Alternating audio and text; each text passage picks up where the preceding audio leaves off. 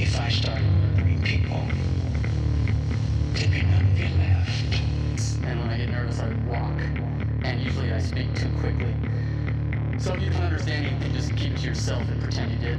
I'd be very, very careful who you talk to about that, because the person who wrote that is dangerous. Once the soft late night DJ voices begin, he'll he'll go right to The sleep. soothing styles of Mark Twight. Weber just passes out. yeah. It makes sense. That's fair. Yeah. So, welcome back. I guess It's been a while. It has been a really long time. It's true. Yeah, last time I was in here was with uh, Broken Joe. Oh yeah, yeah, Broken Joe. I don't know. Which Sorry. one? Which one? When I, I called editing- it that. I filed. I like. I needed a name, and I wanted to, you know, differentiate the other Joe Holmes episodes. So it's just like, well, he's broken right now. It's Broken Joe. It's Broken Joe. Yeah. Are And you- when I was editing it, I was just like, "Oh, this isn't that good." And then it turns out a number of people have commented very positively about it. So that was a great conversation. I figure Yeah. I have no idea what good is. I I don't anymore either. I mean, I recorded one with Josh Tyler. It's terrible. Don't ever release that. But it is funny. I Oh, had a oh. great oh. time. Were you just mocking him about leaving? Was this early? Or was this early in the move, or was this like no, a- this is he, he. The last time he was here. Oh, record- really? It's in the file in there. I think it's. Oh. I think it's titled. Fuck, I'm gonna probably get in trouble for even saying this, but it was like Josh and Michael figure out that you know to eradicate Taliban, you just treat them like homosexuals or something. like you, you fight this fear mongering thing with. We decided if we just like if all the propaganda that talked about what the Taliban do, does was talking about them having like a homosexual cult, Yeah. you would destroy them from the inside out. They, no, they'd be like, people noticed. They'd set off fireworks and shoot some of those guns we left behind, and It's like take- drive terrassing around Afghanistan in like up armored Humvees. Well, here's the other the idea stemmed from this simple idea that that's the only way to create a utopian society is to create a society where the ex- the outside world views it as something totalitarian and obviously bad, but inside it's like a guys club and they're just having a fucking great time. So they're like, "Yeah, we throw gays off of buildings, but into a pool full of bubbles." so here's what this was my because you know sometimes I don't sleep and I just think about you know how to solve problems and shit, and uh, I was like, well, they are basing a lot of what they're doing on very old ideas. Almost like they would like to go back in time. Mm-hmm. And that's possible, I believe, to usher them back in time and then also uh, eliminate the utility of many of the most sophisticated weapons that we left behind. We just need to detonate a few EMP devices around the nation of and Afghanistan. then what? Like plant some trebuchets with like American flags on it. I know. I'm just thinking, like, cut off all electricity Oh yeah. via an electromagnetic, large electromagnetic EMP. pulse. Be like, you wouldn't because you know there's no keys for those Humvees. It's some like electronic transmission, Yeah. you know, ignition, right? So you just push a button. Those wouldn't work anymore. They'd be like, yeah, pull that with your oxen. I think that's fair, um, but in the last five thousand years, they haven't figured out how to use a fork. Ooh. So I'm just trying to. I'm not saying this is going to make It's the not going to interrupt nation anything Yeah. because better, let's say. But I'm just saying, like, if we could maybe not let them figure out how to do a drone swarm with shit we left behind, or I, I would. uh, do you think that's a big? I mean, okay, so we're we're joined by our special friend James.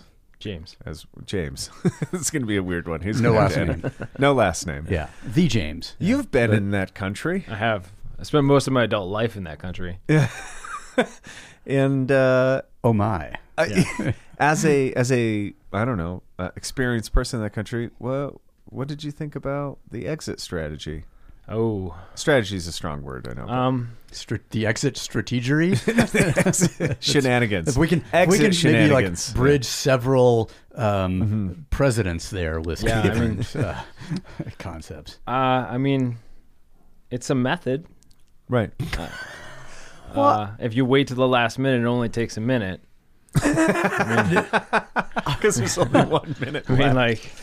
like, I do believe there's a somewhat famous movie quote that says nothing takes five minutes. you know, it's a, it was super interesting to watch it go down. Um, it was really interesting to see people's response to it. I'm kind of glad that my name is James, um, because my my opinion of it might be a little bit different than some others. Uh, in complete candor, I, if it were up to me, I would have glassed that entire country, Yeah. everything, um, just burn it all to the ground. Yeah. I was totally comfortable with that. Yeah. Um, the way that we did it was obviously broken. Mm-hmm. Unequivocally, we broke that. But the population and every every person that was affiliated with the United States government that stayed in that country up until this point, you have to ask yourself, why did you stay? Mm-hmm. You knew it was coming.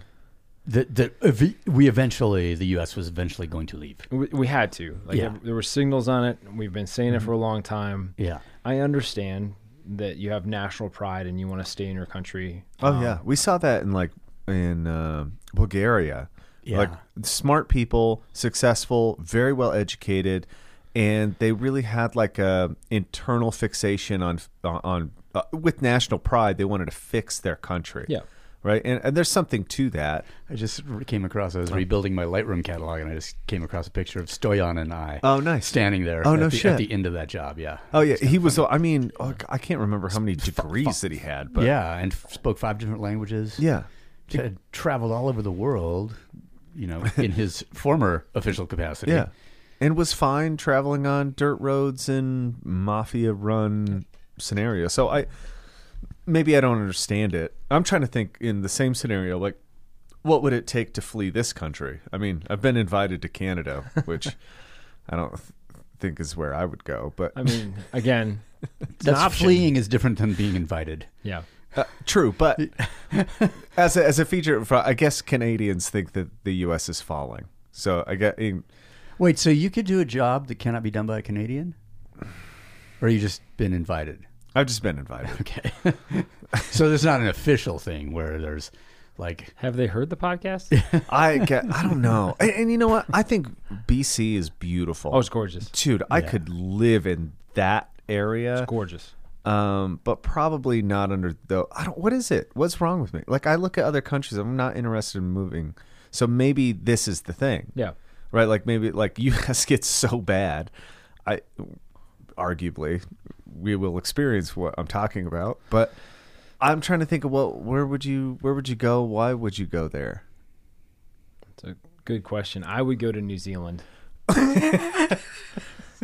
That's where I would go. I'd be first ticket New Zealand because everybody that's rich and has money from the United States Is gonna be fl- there? Yeah, they're going to be in New Zealand. And since I already speak the kind of speak the language, and goats outnumber people like thirty to one, I feel like that's my place. New Zealand is a. I mean, I don't know. I, it's a good tale, like how different countries handled their civil situation during the pandemic. I think, and maybe maybe that's something that you don't understand un- unless you're there. But when I looked at like New Zealand and Australia, I was like, oh fuck no. Australia, yeah, New Zealand just closed the borders. I think if I was in New Zealand, I'd be perfectly comfortable. Yeah, Erin has a. I think she has a friend or a cli- as a client that got married to a New Zealander right before the pandemic. She moved to Zealand kind of during it, and she has never really left her house. Or the only place she's been to is the supermarket. So she's only ever experienced New Zealand under lockdown. It's Which I think really is- sad. It's a pretty country. I know that's so fucked up. Super pretty.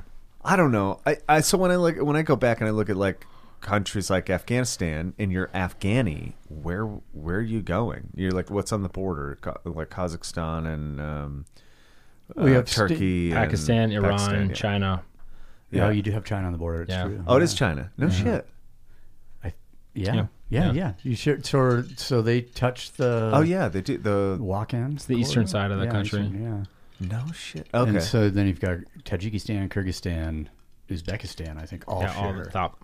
Kazakhstan Okay. isn't, or is that one country over? I thought Um, Kazakhstan was close. I, th- it is. Uh, I believe. Let's see if I can remember, and I Fuck, can't I'm picture gonna it in my pull head it right now. Like, um, you can put the goggles on, but but that is that is one province away. They don't, Okay, I don't okay. think they actually share a border with Afghanistan. They, Yeah. with China, and then and then maybe it's uh, Kyrgyzstan or Tajikistan. One of the, anyway. So then it depends on kind of like your situation in Afghanistan. Eh, Like, you know, maybe it's a Sunni Shiite thing or a, a whatever, but there's you can't go to certain countries, right?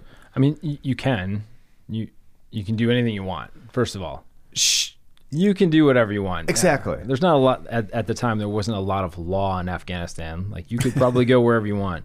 It's just, um, I think there was a sense of national pride in Afghanistan. The problem was national pride wasn't enough to stop the Taliban. Yeah. So we can talk like a really great game of like how we want to be nationalistic and we want to rally and we love Afghanistan. I, I hate to say it, but at a certain point, it's pick up a gun and do something Yeah. and that's what stopped. So the Taliban just swept through everything. That's the biggest concern. So you had the United States in the most protracted, longest war it's ever been in. We did everything we could. Um, the country never picked up itself up and did anything with that. Yeah. I trained ANP. I trained ANA. Um, I fought alongside a whole collection of just about every different type of Afghan military component or police component you could. Um, they they needed somebody to lead them to do that kind of stuff. I never saw anybody break out, for the exception of some extremely well trained individuals. Yeah. Um, but those people were trained in a different way of thinking. Like the it's the thinking and the and the mentality that's associated with it um, that I think drives either the complacency of that country. Complacency might might not be the right word. Also, keep in mind that um, Afghanistan is the unequivocally most adaptable country that will ever exist. Yeah. I mean, how many fucking empires have tried to go in there and all of them have failed? You got the British, you got the Russians, Yeah. you got us. I think Up that, next, Next. which is the Taliban.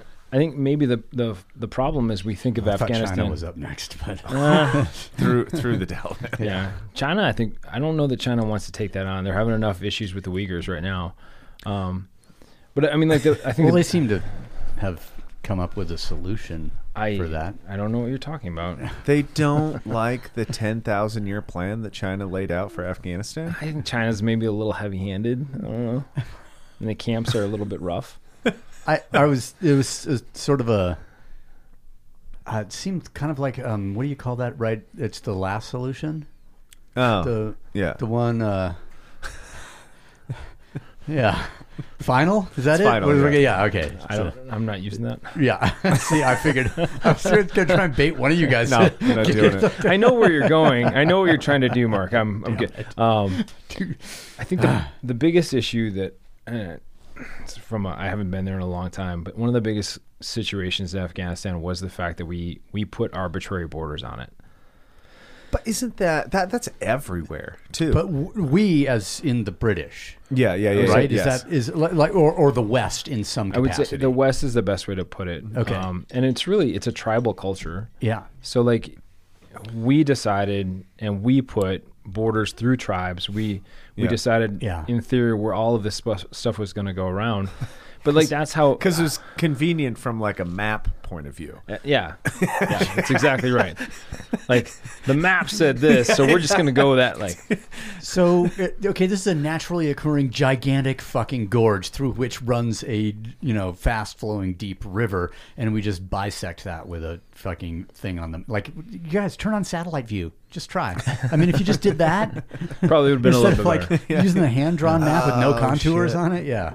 Yeah. Yeah. that that more than anything else, I think, kind of caused one of our bigger issues, Mm-hmm. and we never really understood it because we wanted um, we wanted Afghanistan to think like we think. Which is, we have a lot of different states, and we, you know, different names of different states, and we all think alike, and we all get along. Totally. So Yeah. that's what we would want for others. Oh, we and it's a totally lot of get along. arbitrary borders. yeah. Yeah. Yeah. I mean, like Unless you're of- from Louisiana, we don't associate no, with no, them. I, still no, still no. still, still no, none of that. I so from like a, I don't know. I, I'm ignorant to the whole thing, other than obviously what I've been told. So I- have certain confusion when I look at it, and I think a lot of people who I don't. We read stuff. We kind of want to know what the war is about because it's interesting.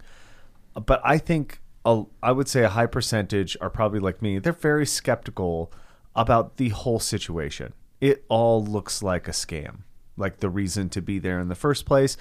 I, percentage wise, and and I kind of get into this with a lot of people that have served. Is like, did you first go there because there was some kind of thought that you could do good, or was this all like, man, it's the Wild West. There's some shit that is going to be fun, and we can get away with it right now.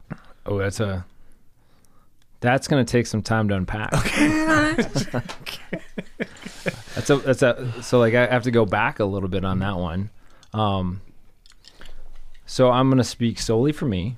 Yeah, of course. Um, and do I do want to caveat by saying I'm pretty ignorant of Afghanistan as well. Um, I kind of transitioned in my career to other types of national security, and Afghanistan's kind of been put in the back burner. So I, I am speaking from a position of ignorance. Everything that I did was you know dated as of you know 2013, 14 when I left that field. Um, listen, I, I talked to a lot of ex-military. I talked to a lot of military. I talked to a lot of cops. I talked to a lot of people about this as well. First of all, why did you get into the military? Like, if let, let's be really honest about that, because not a lot of people got in to say, "Ah, rah rah, America, protect." There's not a lot of real flag wavers. I would say that for the most part, that's a cover. Yes. So I was bullied as a kid. I was beaten up. I was deeply, deeply insecure. And I can remember telling myself that if I went to certain schools in the military and if I did certain things in the military, I would no longer be the little kid that got picked on. Unequivocally, that was the case. Yeah. I can tell you that right now you probably don't get picked on. I, I mean, aside from when I come here, which is yeah, doesn't happen as much anymore. Um, I mean, my wife. That's a whole nother. She thing. picks on you. Yeah, she does. Sad. Um, but like we we're never honest about it, and honest like from that perspective, it's probably one of the most unhealthy things that we do. That we take people with my sort of my background, and I and you hand them a gun, or you hand them a badge. Yeah. Like if I'm Or a deep tank. or a tank, or I mean, it, it extends further, or we give them a predator to fly around. Yeah. Fuck. you know like the the psychology that goes into being either a soldier uh, a law enforcement individual um, anybody in a more affirmative position you have to really get into that. Now i was lucky that i made my way through it but the first time i went af- over to afghanistan unequivocally i wasn't there to you know wipe out the taliban. I wasn't there to protect the united states. I was there to fuck shit up. Yeah. I was there because I was deeply, probably unhealthy from an unhealthy perspective, mentally broken. Um, so when I went over there, I had the opportunity to grow. I, I was able But to. you were also involved in an organization. You were part of an organization whose kind of mission statement was, fuck yeah, shit yeah, yeah. I mean, like, Like- they select for that, yeah. Um, and and f- for lack of a better way of putting, it, fucking shit up is pretty cool. Like, It's every every fucking kid kind of wants to be a pirate. yeah, I mean, or But they want to be on the edge of the world, seeing new things. Um, part it's a it's definitely male specific. This this like I mean because we die much sooner than females in almost every fucking aspect, and it- is like kind of in our genetics to kind of go get after. I want to say adventure and risk and make our. I would say we're trying to make a name for ourselves and a reputation. Yeah.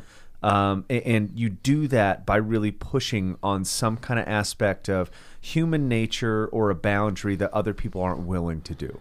Yeah, I, I would say like that that lays the foundation for an identity. So like um depending on who you are and how you grow up, everybody's looking to define themselves probably against some sort of an exterior persona that for whatever reason you idealize. So I idealized airborne, ranger, delta, all that cool shit. And I was like, "Oh my god, these are the this is the manly man." And if I could be whatever level that I wanted to be at that, I'm going to be I'm going to be capable. So my definition of capability was based off of what I saw out there. And it could have gone a different way. It could have been I idealize um, being a doctor. Or yeah, being rich or something like that. and, and there's no judgment to how everybody like does that, but we Well, there is, but there's a lot. I mean, there is a lot of judgment. I just see. I see what you're saying is is like they're all very related to the same thing. A lot of insecurity, a lot of like unknown placement in the world, Yeah. and maybe it's athletic pursuit, and I think that is you know, I, I think what we're describing um, in all these professions, these are admirable uh, or they're noble um, causes. And th- what I find is that the nobility behind most military adventure is not what what the What's on the flag? what the Or what's propaganda yeah. says. Or what's on that the is. banner at Yeah. the head of the column. Yeah, yeah. Like, It, it has it has to do with this like uh, deep seated. Um, I don't know, adventuring, warmongering male like that. eh, Not in a. I'm not trying to say it like that, but it is kind of like I, uh, the the problem is, is it's not a problem. So like, there might be a negative connotation to that, but we've talked about that. Mm-hmm. Yeah. that shouldn't be a negative connotation. Like that that is a, a like I think it's okay to be a uh, Okay, so to make it fair, I see it no different than somebody going getting an MBA from Harvard and then going and ransacking corporations and like corporate takeovers and really using the legal system to overtake and accumulate riches Yeah. and and power and influence. Same exact thing. In fact, I would say the military version of that is a little bit more honest. Yeah. Right? because you actually have the gun and you're actually doing the thing as opposed to And the you're generally not harming your own people. yeah, Yeah. right. I mean, ideally. ideally. It depends on what army you're a part of. I Yeah. think. I mean, like it, it does happen, and I had a really good friend die from that. Um, Friendly fire. Yep. Ooh. And it, it broke pretty bad in the news. Um, it was Pat, Yeah. So he was a friend. I think we use things like patriotism. We use like large platonic or iconic sort of expressions of these forms to justify our identities. And that's a frustrating thing um, because if we get through that crap and you just admit why you want to do what you want to do, I think it's a healthier expression. It took me going to some other, it took me leaving the military and going into um, some government work where I had to become very insightful about who I was and why I was that thing and kind of shed some of the identities um, that I had built up over the years to truly understand hey, man, um, having insecurity isn't a bad thing. Having an insecurity and not being aware of an insecurity and trying to justify it or to try and cover it up, that's a, a, There could be com- potential for harm. I think that's where most of the harm comes in. So if you take your typical 18 year old kid who's not willing to admit that he's insecure and he's not willing to um, to openly deal with some potential mental health issues, which at this point everybody in America has, you hand him a gun and he goes overseas and does some things. That's a completely different situation. And I, I would offer a completely different um, experience set than a, a person that is aware of their insecurities, is handed a gun, um, and can control those emotions as they go through their life. That's the difference um, in many respects between some of the, um, I would say, higher level units is the maturity aspect and the awareness that there's a difference between seconds and milliseconds. Like what takes you to get to seconds, that's a lot of work. What takes you to millit like to get to milliseconds, that is a whole nother level of work. That's career, that's mastery. Yeah. And it requires again the ability to speak openly, openly about insecurities and self deficiencies. Yeah, I, I think I think um, it kind of nailed um, in a in a like a meta view of of a young person's experience trying to find themselves in the world, and usually it's through one of these avenues that re- you know, hopefully it requires mastery because that's when real uh, like you know uh, honest self assessment comes out. Because you you really there's you can be a hobbyist in almost anything and be dishonest with yourself about that and i think you see that all the time there are loads of uh, blue belts that will scream at a TV of a UFC match and yell everything. Man, they sound like the best fucking coach on the planet, but they have just enough information to be dangerous, right? You you really need to like in no matter every subject you go into, and I would say my career was no different. Like the amount of ignorance and um, lack of self awareness, but also insecurity that was masked by uh, trying to gain authority and power is unreal, even in a stupid profession like coaching other people. But when you look at it, the the barriers to entry are very few, right? Yeah. Like you sign a contract and you r- raise your right hand or whatever. And you get a thumb up the butt. Yeah, something. Yeah, you get something like that. My barrier to entry was just like I'm this thing, Yeah. and then that's it. like I just told everybody what I was doing, and that was good enough for them to believe it. And then you have to figure it out along the way. Luckily, I mean, if if you are lucky, you and the business will do this to you too because if you're going to be successful the natural environment in which you're trying to discover yourself will form you and hopefully that formation doesn't like become concrete it becomes a little bit more um, abstract and you can kind of understand that this identity that i built for myself in the industry that i sought to be powerful and recognized in it actually revealed who i really am and that's where that that's the mastery part of what you're talking about Yeah, I would offer as well that like, and again, unpacking a lot. The other thing that will do that, and I, I believe is a more efficient and is kind of the direction I went. Um, extreme trauma has a has a way of unveiling or unmasking um, quite a bit. Uh, so we, I think when we talked about this a couple days, we talked about it like a, it's a psychedelic event. Your mind Yeah. is expanding based off of the experience. Yeah, the brain changes, and I mean, overseas in certain circumstances, watching the trauma that actually happens, it it realigns perspectives and perspective shifts very quickly. I think that's where I learned where my true insecurities were Through trauma. through trauma. Um, I'd say like that's probably where I learned what my true identity was. Um, again, was through trauma. Um, and then for me, more specifically, I was able, I should say, my identity was stripped and ripped away from me um, through some medical trauma that I went through. Because like when you start thinking about, you've gone through all of these processes to become, in your opinion, what capable looks like, what capable means, what capable, what's what's the definition of capability, and you're like, okay, I did all these things in the military. I'm I'm there. I'm capable. Like I can. But it's very the, the interesting thing. I got to interrupt Yeah, here please. is, is because capability always depends on some external. Oh, completely. uh, like, uh, and I'll just I'll just use the term adversary in a way, Mm-hmm. something either to you know measure yourself against, and then you go, oh well, now I'm capable. Maybe maybe sometimes you, you know you have the um, people in your own orbit, people who Mm-hmm. you know that are not adversarial, but um, that you compare yourself to. Like I am better than that, but you all, but there always has to be this external measuring thing, and that and ex, the external measurer or measuring device. Um, t- completely informs and makes narrower or broader you know the definition of capability I would I, I want to come to that because um, I couldn't agree with you more, and I think in a really sick and twisted way, I lucked out because I got out of that trap. So I got out of the trap because I was that road. I was uh, this person is capable. I want to be that person. This person has this identity. If I have that identity, I'm good.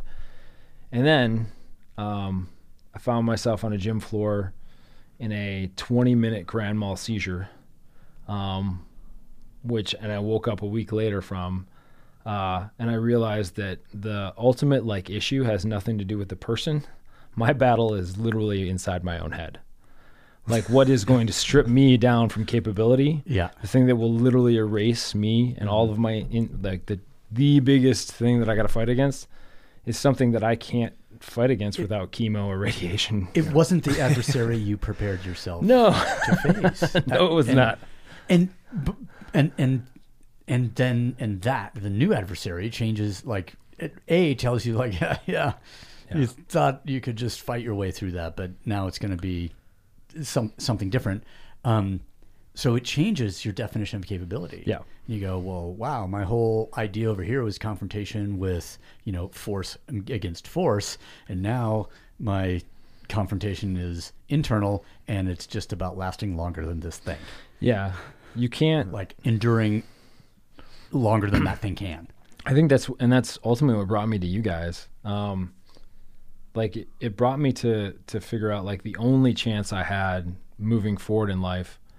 Um, and I mean, shit, that was that was 16 years ago. I think at this point, the only chance I had really moving forward was to find some way to it, essentially fight myself. Was to find a way to endure, Yeah. like to fight the the the mental component of it. So every day I wake up, and this has been the case, you know, since 2006. Knowing, not thinking, knowing that there's something in my head that's trying to kill me, like it's trying, and and this is the same way that any kind of cancer exists, right? I mm-hmm. can't shoot cancer. You can sort of with certain types of radiation. I mean, in theory, that's kind of what you're doing. Um, of course, radiation is the only other thing that we know conclusively causes fucking cancer. The the equivalent, the analogy for that is like trying to you know shoot a spider off of your arm. Yeah. like, just- really, I mean, you could do it. yeah. It's a strategy. Sometimes it doesn't go well though. Yeah. So like, I remember waking up, uh, and I had a few friends um, at the hospital that like kind of helped me kind of get my bearings set, and just realizing that at that point my entire life had changed. Like something that was, um, something that was literally inside me has a better chance of killing me, and relatively quickly, than a gun, um, than a bomb, than a person that like if you think about Afghanistan, there are people that train their entire lives, like absolutely train their entire lives to kill U.S. service members. They weren't going to get me.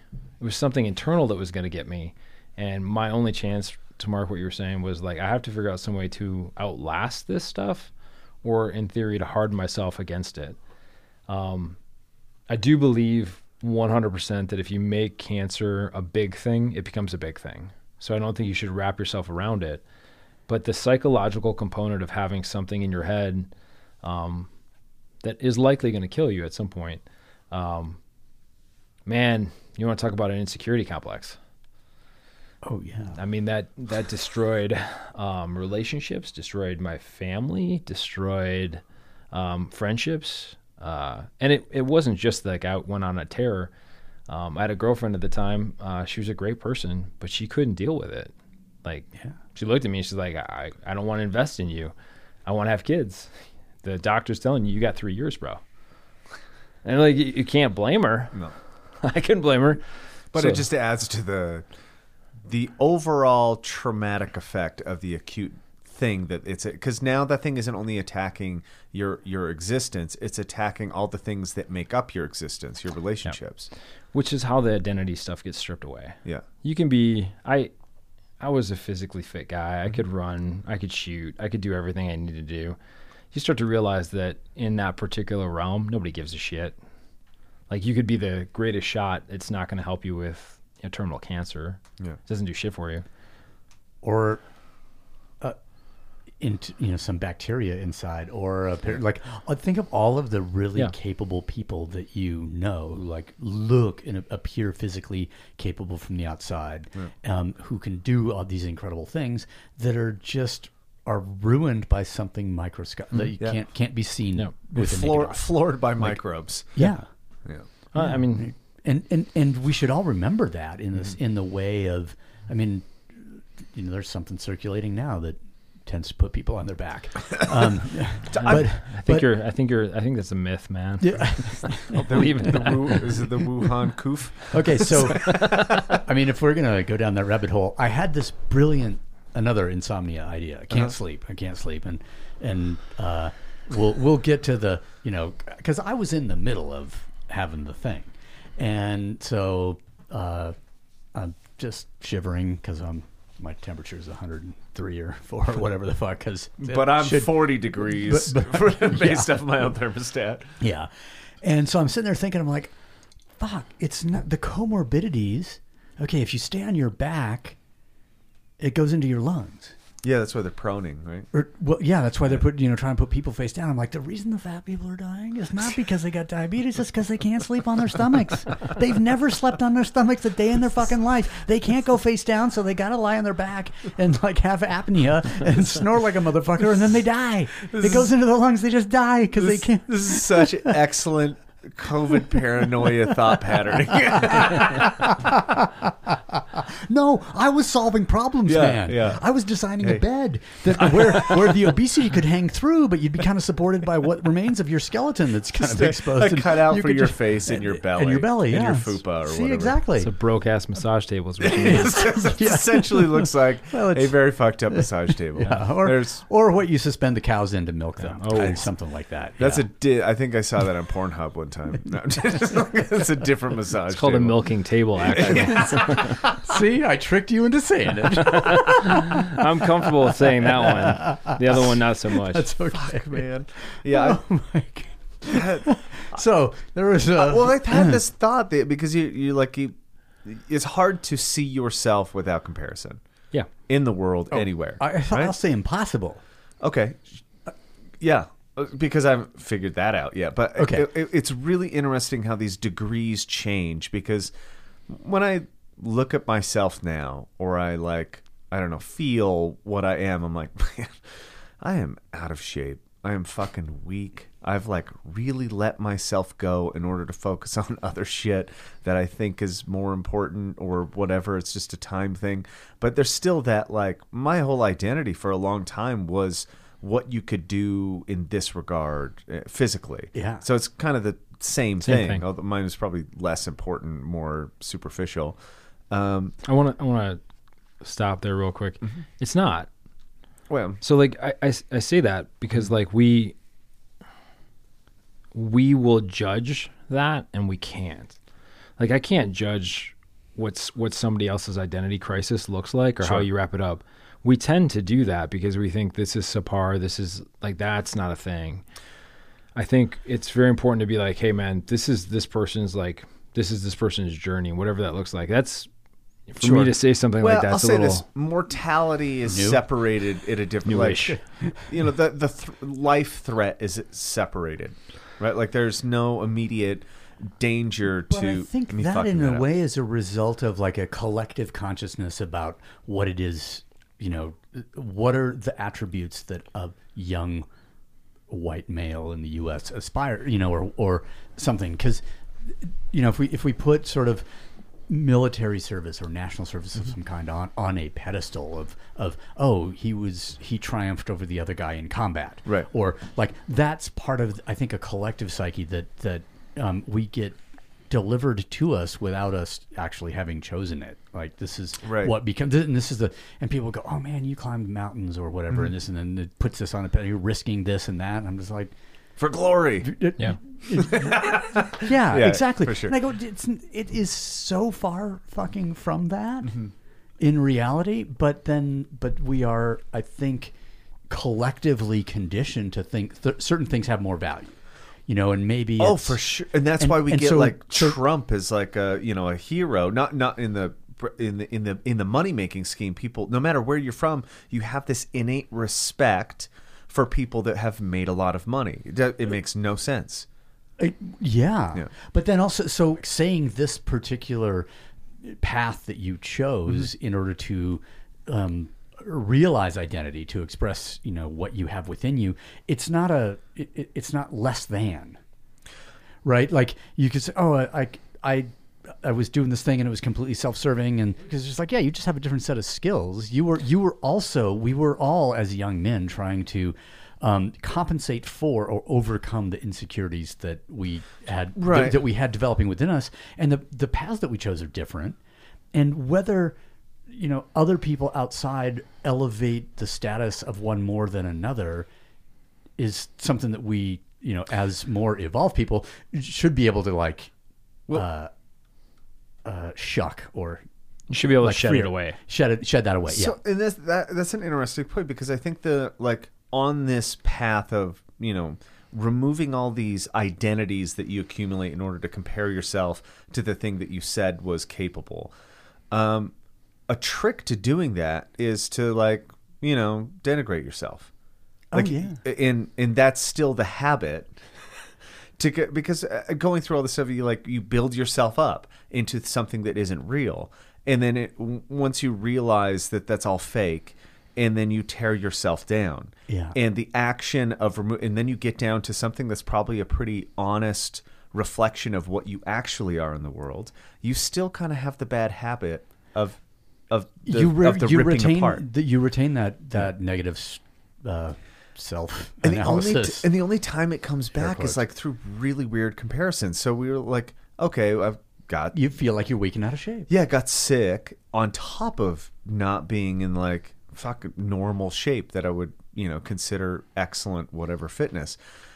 And now I'm really feeling it. Because what if I have to like put a percentage on this thing? Like, it, take the first week out after because that's that's still kind of sick. But after that, you start getting into it, and you're like, man, I'm getting dizzy when I stand up. It's like a fucking. I can barely put down you know 300 watts on a bike without feeling like I'm going to pass out. And you're like, oh my god, this is what everybody else feels like, and they think it's fucking normal Yeah. now I'm terrified because we're living in a in a to bring it back to this whole like I'm terrified because I look at people to the left and right of me like we went to that show the other day and I go I'm very worried. I can't count on any of these people. Yeah. because I'm at my weakest state that I've been at in years and I'm more capable you know of of at least handling myself. And and that is shocking because okay what the only the only reason to become capable is out of pure necessity and Yeah. and we're not to that point yet I was texting with a mutual friend of ours uh, yesterday, and, and he said, I feel weak and badly out of shape right up until I go out in public anywhere and see what the general public looks like and how they take care of themselves. It's got a That's good point. exactly what I thought. so I haven't been out in public for quite a. I mean, you know, you go to restaurants, but you're like, this is the feeding hole. Of course, they're all Yeah. fat. Like, yeah, well- this is this is the yeah this is the the the uh, uh, watering hole or Yeah, whatever. yeah, like I guess like and, and yesterday was you know in a medical facility and uh, um, visiting a doctor with whom I have a, established a prior relationship about three years ago, um, three- and. Uh, and I'm just sitting in their waiting room to, to go in and, and visit and like wow everybody in you know was like 30, about 30 people have come through in the amount of time that I've been sitting here waiting and I'll just say yeah two of them were like height weight appropriate vis-a-vis the gravitational force put on their joints right. and This is a specific joint. You know, they replace knees and hips, and um, and and you know, a long time ago, our friend Justin asked me, he's like, "Why do you give a shit about people who don't give a shit?" Yeah. Right, and that's That's- something that that's- resonates since Yeah. 2011 in my a head. good point. J- Justin, remember that fuck trip off. to New York. Um, exactly, and uh, um, and, and and so I was wondering about this doctor because the guy that I you know he raced for Bountiful Mazda. Well, I was racing Oh, yeah. bikes, and and you know he's still physically super active, um, and uh, and he and he does this, but but the population that he addresses normally are people who have put themselves in a condition to need his services by way of their own lack of care, their lack of self care. And so I'm just wondering, he's just like, all right, dude, you go to the head of, you know, you need to get this done. This has to happen. You go to the head of the line, essentially. Um, sorry, whoever got kicked out the back for whatever day that's going to be. But, um, but I- just thought, holy shit, he's, he's psyched that he's going to get to work on someone who actually cares and will Yeah. actually put his reconstruction to good use as opposed to people who like got there because they didn't care um, who are now you know and, and will remain there and just become you know like i would I, I couldn't believe how depressing it must be to be in that sort of thing and yeah because money won't compensate for that But but are you really surprised? Because oh fuck no I mean I mean because we are depressed about the same kind of thing, right? When Oh, people need help, you're just like you can kind of point them out. That person's not, you know. I'm Yeah. I've been wrong for sure. sure Um, but most of the time we're not, Yeah. and we can point out who's gonna quit, who's gonna fail, who can't, who who doesn't have it in them to keep this thing up. Even if they do something drastic and change themselves, it's not long lasting. Like a, a guy. Um, who is the guy on the transformation podcast oh, um, why can't have you heard from him at all lately does anybody I have know what happened not in a I year kinda and wanna, a I half. kind of want to know last time, Clyde, Eric, Uh, Harvey, Clark. Clark. There we go. Yeah. Uh. I haven't heard from him for a couple years. Okay. But last time I heard, he was still he was probably up twenty pounds. Okay. And But he still lost like seventy or yeah, something. yeah, for sure. Yeah. I mean, overall. I mean, great. I'm not saying that. But this know. is an interesting point because I had a I don't know why I took a call. I don't take these very often, but somebody's you know somebody says something and I know what they're manipulating me and I'm easy to manipulate if you pull at my ego string a little bit. So he's like he listened to us Yeah. and he lost I think 40 to 45 kilos since January. Okay. right? So he was 120 something. Now he down to 80, and then he kind of lost it. So he he had this date he needed to be ready for that made it really easy. Yeah. And he's like, I don't know what to do now because now I'm kind of slipping up a little bit. I'm like, yeah, I'll talk to you. Maybe it'll take five minutes. No, it took fucking hour. And, Um, but the interesting part about that whole thing is trying to. He's like, yeah, but you guys are so good at transformations. And I was like, well, what what are you talking about?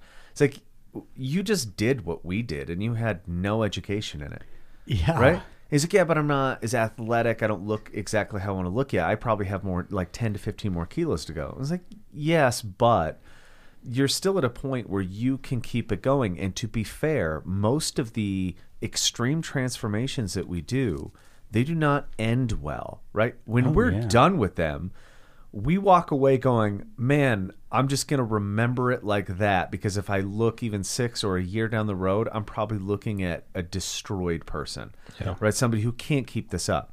If the nature is to do it more intensely, it's it's going to unravel quicker and last even less time. Yeah. So uh, you're walking them through this process is like you're still at a place that you can do this, but honestly, you're going to have to like slow down and just maintain. You have to have these like steps.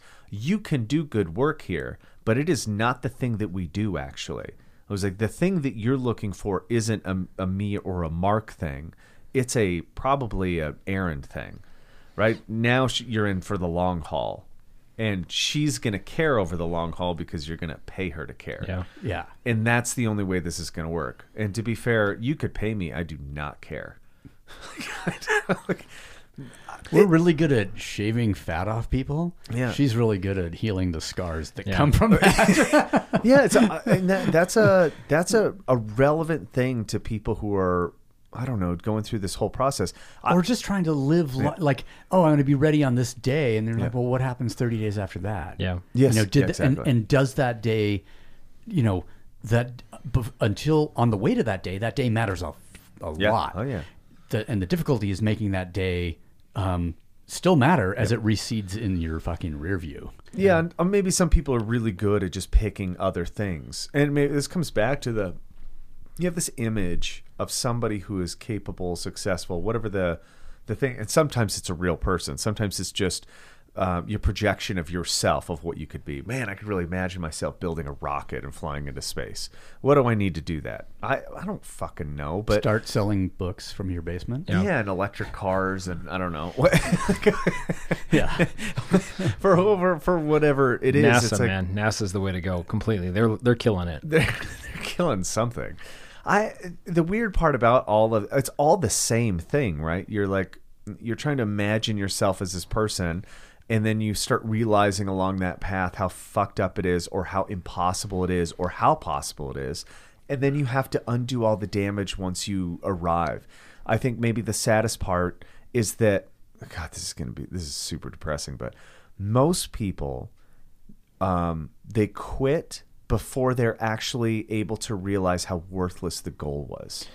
That is the that's the honest truth of how all, I see almost everything. So I, I I don't disagree. I want to wrap what you just said into something that occurred when Mark was talking about his experience with the, the current doctor. Mm-hmm. Um, in in the last several years, dealing with some of the stuff I've been dealing with, I, have visited many cancer wards. Mm-hmm. One thing you'll find on the outside of a cancer ward: a lot of smokers.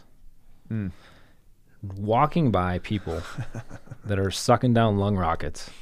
I mean, just is like killing it, killing it on the way to the cancer ward. To me, is a very interesting thing. And as I've kind of dealt with, I've had four or five different neuro oncologists at this point. Um, listen, nobody gets out alive. Yeah. Uh, in my particular case, it's terminal cancer. You, you don't get out alive. You're just outlasting it. The thing that it comes down to is compliance. Yeah. It's just compliance. So I've had relationships with a lot of these doctors, and to kind of what Mark was saying, the the reason why, for the most part, I can go in and have a better conversation than most of them is because they know I have a high degree of compliance. Yeah. When the doctor says do X, Y, and Z, I'm going to do X, Y, and Z, and then everything else I can do on top of that. Mm-hmm. So if they say, "Hey, listen, I need to take this drug at this particular time," it's timed out. And then I'll ask, what else can I do to enable this to make this work better? Well, man, it would be really good if you had a good diet man, exercise is a must for you. It's the only thing we know that can actually heal your brain a little bit. So please do some exercise. Now, some of us will take that to a little bit of a fanatical level. I mean, it depends on where you're at. But what you're what you're kind of speaking to, I think, is that um, most people don't necessarily realize how fruitless that goal is, or are willing to continue to go forward in the face of a fruitless goal. We're all gonna die. Like some of us sooner than later. Doesn't really matter. Um, that's the end goal. That's it. Just stave that off about as long as you possibly can and be as capable as you possibly can up until the time you're done. Real weird question. Why? Have as much fun as you possibly can. I know, but I mean, you don't know. There's no way to know. Uh, We're we're probably all in agreement that this is it, right? Lights go out and it's all over. But I- there's no. no. way to tell. I totally think I'm going somewhere. I have I have two options. I'm either going really down south or nothing happens. Either way, it's going to be a trip. Man, I don't, fair enough. Yeah. But but also I don't I, like I I I keep coming back to this like man we're trying we we have a lot of mechanisms in us trying not to die. Like alarm bells go off, that kind of thing. Pain, all these things are trying to like safeguard us to keep us alive with kind of nature knowing that that doesn't ever work. Like nature doesn't work. It never we never stay alive, right? So why are all these things in place? Cuz life isn't it doesn't seem like it, it's I think it's cool. Don't get me wrong. I'm glad I'm alive. I'm not saying that. But The nihilism's I'm out. kind of freaked out about how dumb the whole thing is and how freaked out we are about something that we don't know and that's inevitable.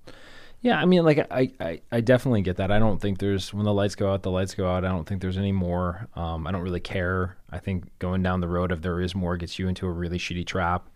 Um, ultimately, I think that choice of whatever you choose for is that's on you. So, like for me, if it's I want to I want to have as much fun as I possibly can. I want to enjoy my wife as much as I possibly can. I want to enjoy my family. Um, I want to hang out with my dog as much. It's it's whatever you choose to latch onto, which I think is deeply connected with your identity. Yeah, it's some you assign meaning based off of how you perceive the world. And your meaning can be different than my meaning. Sure, yeah. Probably should be different. The idea that we're gonna like, especially at this point, um, really, if we decide to procreate, really all we're doing is feeding the Google machine and giving them lemmings for when Skynet finally goes fucking active. Um, so like, Making little copper tops. that's exa- it's exactly what we're doing. The Matrix is real, guys. The Matrix is real. Let's just see how many pop culture. Yeah, I I heard this the other day, and I have to repeat it because this is pretty genius. The Matrix is how the Matrix would describe itself, right? Like it's, it's, but it's not it, but it is. Like this, we we I think there's not one argument that you'll ever get from me that this is not the exact scenario that fits that simulation perfectly. Yeah. Uh, it, it's redundant almost. Yeah. It's I mean I think that the problem is what we try to do is we try to search for the meaning in it. Like it's not really about that. And I'm not saying be hedonistic and I, I think, you know, go off the rails that way, but what you should be, I think for- maybe. well maybe. um, it depends on what hedonistic looks like. I'll tell you nothing Looks feels a lot like spring break. it could. Um, depends on where you went. Mine was in Iraq, so like, dude, everybody's got to look to like that, man. everybody's got to have like a Cancun 2006 backstrap tattoo. just like which one right in the middle of the back um but i think you like you figure out what works for you like Yeah. we try to we try to generalize and have everybody on the same thing and that's the problem um i do think you should be a little not you but i th- do think we as a population or as a as a species need to be a little bit more focused on the present I think we tend to lose focus on that, and that's where I think most of what we're seeing come out, even from some of the scientific stuff and some of the human performance stuff, is we're too focused on either forward thinking Or or, backwards, yeah. reflection. Yeah. Um, and if we stay a little bit more present, there tends to be a little bit more enjoyment there.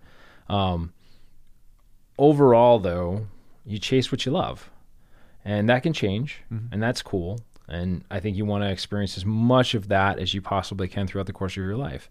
And if that means, um, you know, in my case, shit, I again time with my wife, maybe jujitsu, maybe a little bit of climbing, maybe some shooting, whatever that case is. What keeps me capable in those things should, in theory, inform mm-hmm. what I do in the gym. It should inform how I eat. It should inform all of those types of things. And thereby doing that, if I'm passionate about that, I'm going to have a better compliance rate on it. Mm-hmm. When we force something along the lines like, hey, you've got to do X, Y, and Z, or hey, you have to have this identity because this is the way it looks, um, that's where you see the lack in compliance. You know, like it- it's hard to stay on those paths that you don't truly love. It takes a lot of self deception, a lot of personal manipulation. It takes a lot of distraction to do that. Yeah, I, I mean, yeah, people. What was the? um I'm just gonna heartily agree with all of that. Yeah, but I- it's and we've saw it. We saw it plenty. and everything. I, I'm Yeah. trying to think of the quote that's like, "You can't even." The pandas can't even fuck to save themselves, right? like, so that's, That's about right. uh, and that's kind of it's very. It's kind of I feel about it. That's going to be they a don't shirt at know some that point. they're the last two, I, right? So Okay, I mean, I'm just like, wait, just we're the last two, so every other panda after is going to be descended from me. well, it's why I've Oh. largely backed off. It's like I. But it also means I'm gonna have to fuck some of my offspring. yeah. Uh, this ain't gonna work. no. Th- I mean, it's largely why I think, like, you know, obviously I think it's important that people take care of themselves. I also think it's fucking stupid to tell people to take care of themselves.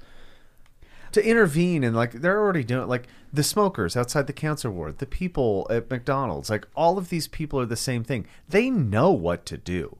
It's not like they're uninformed Yeah. about how bad the world is. And let's just say that, you know, I'm guessing because of, you know, everybody knows somebody mm-hmm. who got the vid. Oh, yeah. Yeah. And then when you see it, and sometimes people just waltz on through, mm-hmm. or they were asymptomatic transmitters and mm-hmm. just got other people sick but didn't get sick themselves. You know, whatever. Fuck. But you know somebody. Like, hey, is there a way to alleviate uh, or to improve my relationship with this when it does come to town? Because it's going to come to town. And that can be done by any number of methods. Uh, however, I don't. I, I'm still kind of shocked, and as you saw when you went out in public, and um, and you know we see some other people around, you know, in other public situations. I was like, oh yeah, this is people can't take notice of what's happening around them and then take steps to improve their personal condition or their relationship, you know, potential relationship to this thing. Um, and so, yeah, we're fucked. It's got nothing to do with a shot or this or that. It's that people just aren't responding, aren't like looking and going, I don't want like, and I don't know what it is. I mean, it's maybe it's just this default thing is like the the way that people relate to the world is they look at something and go, I want that, as opposed to I don't want that. Yeah. So I guess I would say people aren't relating to the world. So for for me, um, going back to like that extreme trauma piece, that was relating to the world. So like, you've been in situations where um, it was one way or the other, and and, and and happenstance, however it looked like it, you made it out. Yeah. But that was, I, I would offer like probably had some trauma that was associated with that. And in life, there's been some trauma. Um, Just a little bit. I I mean, it's, uh, I don't want to understate it, but like that piece is what related me to the world. Yeah. I, I, I It's don't the, it's the lens through which you. the filter. Yeah. Yeah. And when and when you have a filter where you understand mortality, and you understand that oh, I'm not going to live forever, and you truly do believe, you don't think, you know that the lights go out. You know it goes out, and you, you're like, I cannot justify or ration. I don't have a rational reason to believe that there's a man up in the sky that knows everything, sees everything, has control of anything, but he's going to let all this other crazy shit happen. I don't believe that. So like I know that I'm. It's the lights If out. it did, it would be the most malevolent situation. Oh my God. ever. Yeah. I mean, I kind of hope it is that way, just because it'd be like shit. like, God is Wait, fucked up. you're the man behind the curtain, Yeah. dude. Yeah. Love your work. Yeah. well done, sir. Um, 2020, 2021, well played. You get a beer for that one. Yeah. Yeah. Um, but when you start thinking about what that filter looks like, I think a lot of people are either ignorant to the filter, they don't want to see that filter. Yeah. And that's why I love um, trauma because it's really hard to get around that. It's very compelling. It's, it's I mean, mo- most people's most people's objective in life is to like limit the amount of trauma in any Mm-hmm. case, and and logically so. You don't want it, but you've had some pretty good arguments um, that I think are, are pretty astounding about the ability for acute trauma to fix chronic stress. Yeah, I believe that. So I, I truly believe, and this is again just me. I try to rescue, breathe, and meditate my way out of my identity. And that's a, or I shouldn't say identity, but out of probably my core being of who I am. And that's comical. So like, there's no amount of fucking box breathing that will get you through bureaucracy. Can't do it. you can try as much as you want, man Box you can't box breathe your way out of it because you can't do it. You can't box breathe your, breathe Yeah. your way out of a shitty boss, Yeah. Yeah. out of a shitty paycheck, A relationship. a shitty relationship. You can try, but when you shouldn't be fucking doing it, right? So we become inured, I think, really quickly to chronic stress, and you get inured to a very specific cortisol level, and then sleep goes to shit, and then testosterone goes to shit, as Michael and I've been talking about, um, and then a whole bunch of other things go to shit. So like we have a choice. We can either continue along this bullshit path of oh yoga and breathing is going to get me the fucking way I need to go. That's not going to work and it hasn't worked for anybody for years. It's a distraction. Or we can fucking grip it and rip it. And I'm of the mindset now that what worked for me in the past was gripping and ripping it. So I can I can remember very specific circumstances where I came back and I had a chronic level of stress at my job because of a shitty boss, um, an oversized workload, a whole bunch of administrative bureaucracy stuff in a combat zone. You're like, fuck, man, this isn't what I came over here. I go overseas, or I should say, I go, I'm overseas and I go and I do something where either I'm in a gunfight or I, you know, something very traumatic, something very acute, very point um, happens. Nothing says I love you like a 500 to a thousand pound JDAM. Nothing says I love you. but when you see something that, that goes off, or when you when you are shot at, when you have some of these types of things, and you feel the physiological response to that, I'll bet that can get that can be overdone. Everything else dials down. It realigns and shifts your perspective on what chronic stress looks like. And what we what we screw up on that is we overdo the dosage of it. I think we we search it because it's like it is the most addictive. I think we try to interval train it actually. thirty on, thirty off. Yeah. Yeah. Um, or or you know, look, I want to have a minute of this and then I want to have 4 minutes to recover. Yeah. You know, or I want to have a week of this and 4 weeks or Yeah. whatever. I mean, you keep going we keep going back to the well Yep. At some point where like, oh, this 6 beam before and now I'm fucked up again. Yep. Or maybe I can come I can let me let me go go here again and I'll build back better. That is such a fascinating and, and a very like visceral way to actually view it, though, because ne- uh, when you say it, you're like, yeah, that makes so much sense. I have all these like little things poking at me, right? That I can't sleep at night because I uh, all I can think about is like bills that are due or how my fucking boss sucks. And then you do some action. Maybe it's jumping out of planes. Maybe it's getting in gunfights. Maybe it's like MMA training or whatever. And it goes away for a second, and you're free of that like you know abyss feeling.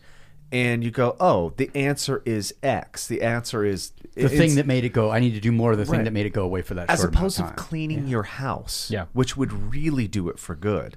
But that's that's harder than actual. That's harder than gunfights. I can't call. Uh, how how much was that JDAM weigh? Uh, uh, uh, somewhere between. There's a bunch of them. I You can can't pick call one on my own house. Yeah, I would like to. You can. yeah, you can. probably yeah. it might not make it there, especially given the current state of munitions. Okay. This is the kind of the hard thing to get through people's heads is like Oh, you said clean house. Clean- Sorry, yeah, I heard yeah, something else. clear house, clean house. It's the same thing. kind of but th- that's essentially man if you focused that gunfight on all the other shit like you you you do something mm. acutely towards the chronic thing you wouldn't need the actual like risk taking in order to just drop it for a second it's all temporary Yeah, so I, I agree with you that like if we could clean the house and we could get eradicate all of that kind of stuff, I, I don't disagree. But unfortunately, there's a reality behind. I live a specific way. I have a specific. I have specific things that make me who I am.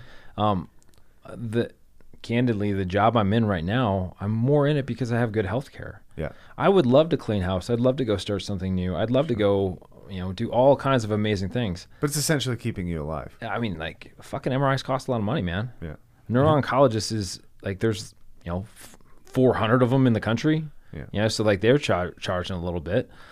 Um, so Big like, fight the second yeah, Is like the you'd be surprised. Um, and I mean, like when you start looking at like, eh, it's the same kind of argument about a lot of things. Yeah, we could we could live a different way. We could live very we could live better. We could do a lot of stuff, or we could fucking adapt to the reality of how we live.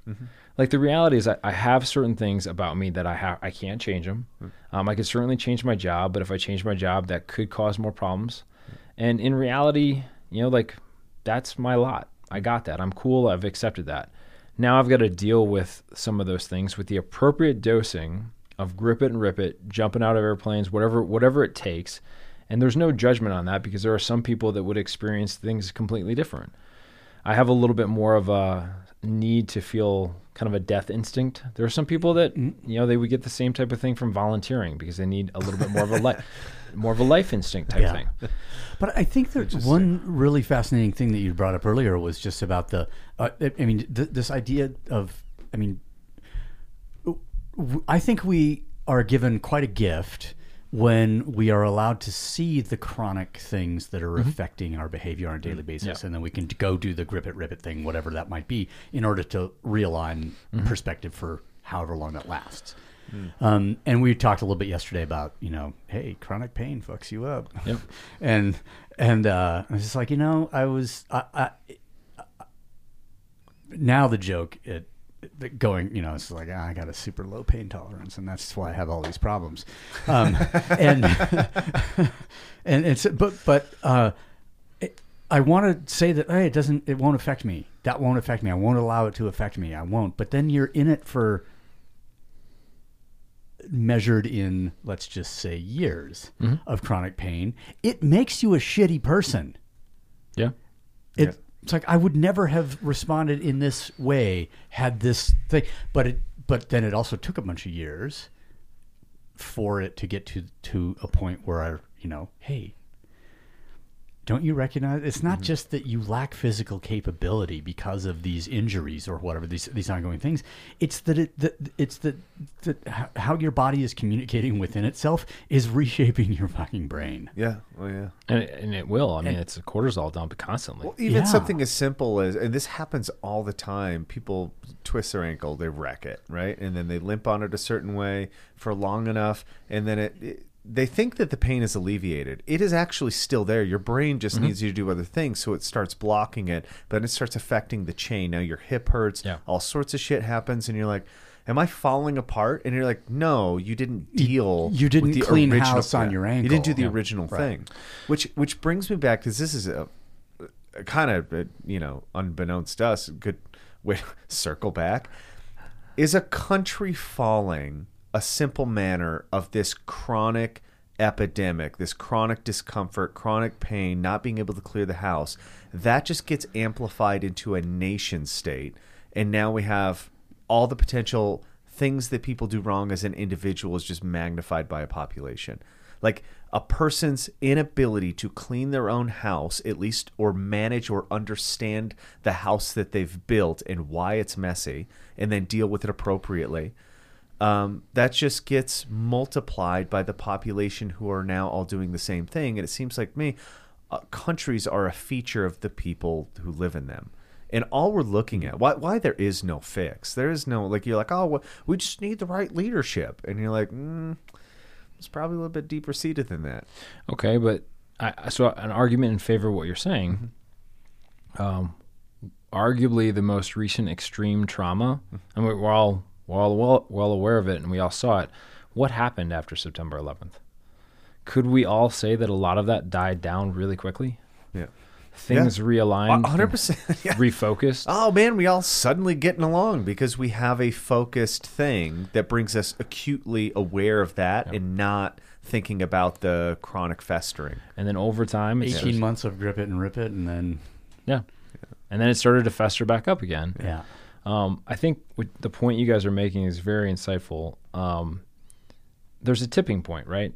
So in in my case, uh, the tipping point was um, a re-diagnosis of cancer, where I was essentially told, like, "Hey, man, uh, it's not looking good.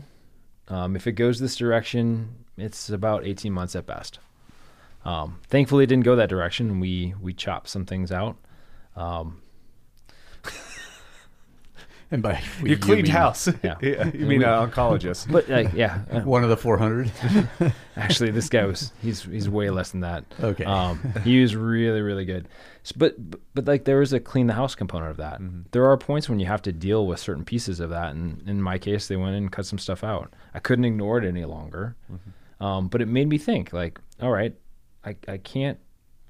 I mean, I want to. I can't box my way out of cancer. I can't box breathe out of that.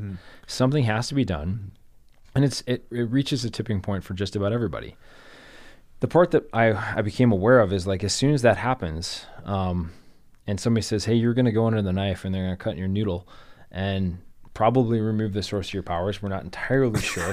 Hopefully, he's good. Um, like when you look at that, everything else becomes pretty clear. The conversation I have with my wife going in is a little better conversation. I'm not talking about the bills. I'm not talking about the bullshit at work. And if you extrapolate those things Talking about medical power of attorney. Well said. It's. Uh, I was a little more optimistic, Mark. okay. I was a little more sorry. optimistic. Just, Yeah. you know. um, but when you look at some of those kinds of things, it's like as you see it kind of propagate. Like I agree that you have to, you have to, have to clean your house when you can. Um, I think the the idea of going hard and getting some a different exposure allows you to start to understand what real what's really toxic, what's not. It gives you the ability to, to appreciate what your house looks like. I do think more than anything, we forget what chronic pain looks like. We forget what chronic stress looks like. And my big issue is we forget until we don't. Something will happen, and then all of a sudden, maybe it's a, a long hike, maybe it's an MRI, maybe it's pick whatever your thing is. Yeah. It hits you like a ton of bricks. And that's what I want to try to avoid. Like, I need a, a better coping mechanism to deal with that. And I think regular dosing, intelligent dosing of the appropriate stimulus to dial down some of that chronic stuff mm-hmm. is is my sort of defense mechanism. But I think, and uh, the, the the predicate to that. I mean, what has to happen first is to recognize the that chronic stuff and be able to identify it to know that. Oh, yeah. Oh, I need this is the, about the dose level to quiet that one Yeah. down, and this is about the frequency that I need to do it at, or whatever. But that recognition is is something that we are very adept at um, preventing ourselves from um, having. And I'll just say that, like in the this came up um, yesterday. It's just like that. Uh, I I will not admit to myself, you know, in my own head or to anybody else that um, that this chronic pain is a problem until there's a solution. Interesting. And as soon as there's a possible solution and you know on the horizon something that appears like okay this is going to happen and it's going to fix this issue then all of a sudden you, the instead of tamping it down instead of not communicating instead of thinking i can um, relegate the importance of this thing to a loader status just by you know not ignoring but also not actively recognizing. Um, as soon as that solution presents itself on the horizon, then boom, it's like it's a fucking relief. And i- in order n- to to not be fighting myself in my own recognition, to just say, yeah, yeah, I'm fucking hurt, you know. And I, we were in the middle eating dinner. It hurt so fucking bad, I want to throw up. So, not that this food isn't tasty. Yeah. It's just that, but up until that solution presented it, you know, presented itself, I just refused to recognize and deal. And I think that's, I don't think I'm unique in that situation. I, I'm the same way. I, I would say that um, my fear or my insecurity of being incapable Mhm. Um, overlays on the top of that and makes it really hard for me to even recognize it. So it's like um, if I recognize it, I'm I'm basically telling myself that I'm an incapable human. yeah. Uh, that that is probably the biggest psychological mindfuck that I I deal with on a day to day basis. Yeah. I, I believe that or, and understand it. Yeah, it's it's um and we all have variations of that same exact thing. Like essentially, as sad as it fucking is, is like we're all smoking outside of cancer ward to Oh, some yeah. degree, right? Like we just trying to identify what the obvious thing is. What's the thing that I'm unaware that I'm doing that I should probably address? Like, there's some kind of behavior. It's the hardest fucking thing to find, even though it's obvious to somebody looking on the outside in, being like, "Oh, they do this all the time." Like Erin knows my cycles of ups and downs, and she sees them coming. She's like, "Are you okay?" I'm like, "Shut the fuck! What are you asking if I'm okay?" Like, "Duh, of course I'm fine. Why do you keep asking me that?" And you're like, "You seem a little bit irritated." and, And not just by me asking you how you're doing. yeah. And it's like she knows that I probably need to disconnect and go do something that's adrenaline, you know, it has some kind of adventuring. It's it's paying tribute to exactly what you're talking about. And it's funny cuz I know that's something that I go do to reset and do it and I, I just thought it was time away from. I thought it was the separation that did it, but it's really not that. It's something that's so potent that it counterbalances the the the thing that I'm that I can't separate from actually. Yeah. And that that's like I can't separate from the enormous pressure of trying to accomplish something. And if I separated, well, it would fail. So you can't separate it from it. Therefore, I need a dose response to keep me going along the way. I need like, okay, so maybe I don't need a pack a day. I just need like that one cigarette before I go into chemo. Yeah. So it looks ridiculous, but it's also the only way I can get through it. yeah, it's it, like w- at some point we have to stop changing who we are and accept who we are. Um, I've kind of accepted. Whoa, my, whoa, easy there, man. Been doing You a little lost too me. much box breathing. I mean, if that's your thing, um, I mean, Navy SEALs do it. and They know everything. Um, they do. It's amazing. Uh, like I, I had to, for me at least, um, I had to kind of say like, this is who I am and this is what I got. I can deny it all day long, um, and I have to find a way to live with it. It's like having the conversation with Sam about diet. Like, dude, and I, like I get it. You want to eat like it was hundred thousand years ago. That's cool. I'm all for it. But we don't live It's there. not a hundred thousand years ago. Yeah. And, like we we we're different people now. And even if evolution, and you already, if we were, it was like 100,000 years ago, dude, you'd already be dead. You Oh, would have totally. done- Life expectancy was like, I don't know, 19. and I, I guarantee, if a caveman saw a candy bar in front of him, he'd probably eat that thing. Yes. He'd probably eat as many of them as he possibly could. Yeah. So like we we can try and go back. We can try and change things. Uh, that's fine. The world's moving ahead. If you want to like if you want to stay in the past, go nuts. Maybe it's a better way to eat, maybe it's a better way to drink, maybe it's a lot of different things. Um I, I think you're spending too much time, you're spinning wheels on that. Stay For the the, most part, yeah. I don't know. That whole thing for me was less about diet and more about the Pied Piper. Yeah, kind of well, this thing. one- like uh, we came up with the "Well, equivalent. He's leading us into a giant maze. There'll be cheese, you know, or raw meat or something. You know, like we'll just follow. No, because you can't technically make raw cheese because you have to use salt, and salt's off the diet. Uh, well, it's of the earth, so I, there's a whole thing about inorganic material. Anyway, the, the the the only thing I came up with the other day is like the equivalent of Pied Piper. The only way you could get the equivalent of a Pied Piper to something so I don't even cult like is if you had like a born again cross fitting raw vegan. okay, so the whole thing about if I remember the myth, Yeah. like there was a rat infestation, Yeah. and then this guy said, "Hey, I can Yeah. trick the rats into going over here by playing my magic, you know, whatever." I flute, Yeah. Flute. something, flute. oboe, I don't know, um, and and then but then it also worked on the kids, Yeah. and then they were pissed because he was luring all the kids into his like place. I And thought I'm they just refused like, to pay him. Pardon? I thought they refused to pay him. Oh, and then he got the kids. And yeah, and then he Yeah. went back and got all the kids. I thought that's how it went. Yeah, yeah, yeah. Because Oh, once I- they got rid of the rats, they didn't have a problem. And- so they're like, "Oh, we don't need to pay we don't because need all to the rats pay, are gone." and then he's threatening them. Yeah. G- This is just more and more like modern times every day. Right. I was going to go with, oh, so you know he lured the rats the way, and your kids went with him, and so your kids are rats, and so what does that say about you as parents? you know, that's where I was going with it. But, um, but then they then the parents were just like, I'm Karen, and I, you know, fuck you, I don't have a rat problem. You know, I'm gonna pop my collar and go on my own way. And he's like, I'm gonna take what's most precious to you, your fucking car you haven't paid off yet. You know, your Oh, your yeah. luxury mo- automobile. Fuck Luxury your kids, you know, mobile. like, Yeah. whatever. Fuck your kids. Car's You're way more important. Yeah. Way more I can important. make those out of nothing. It's really hard to get a new Mercedes mm-hmm. lease A fucking yeah, or to qualify for that shit. You can just God have kids. Damn, and then It's a supply a- chain crisis, man. That's what I was going to say. It's like the only reason you can't get a Mercedes right now is because you can't get the computer chips to run the fucking thing. So that when the wiring harness falls apart, the way the computers talk to the other computers in it, they charge you a thousand fucking dollars just to rehang the wires. That's not a problem with children. They just hang themselves. Hopefully.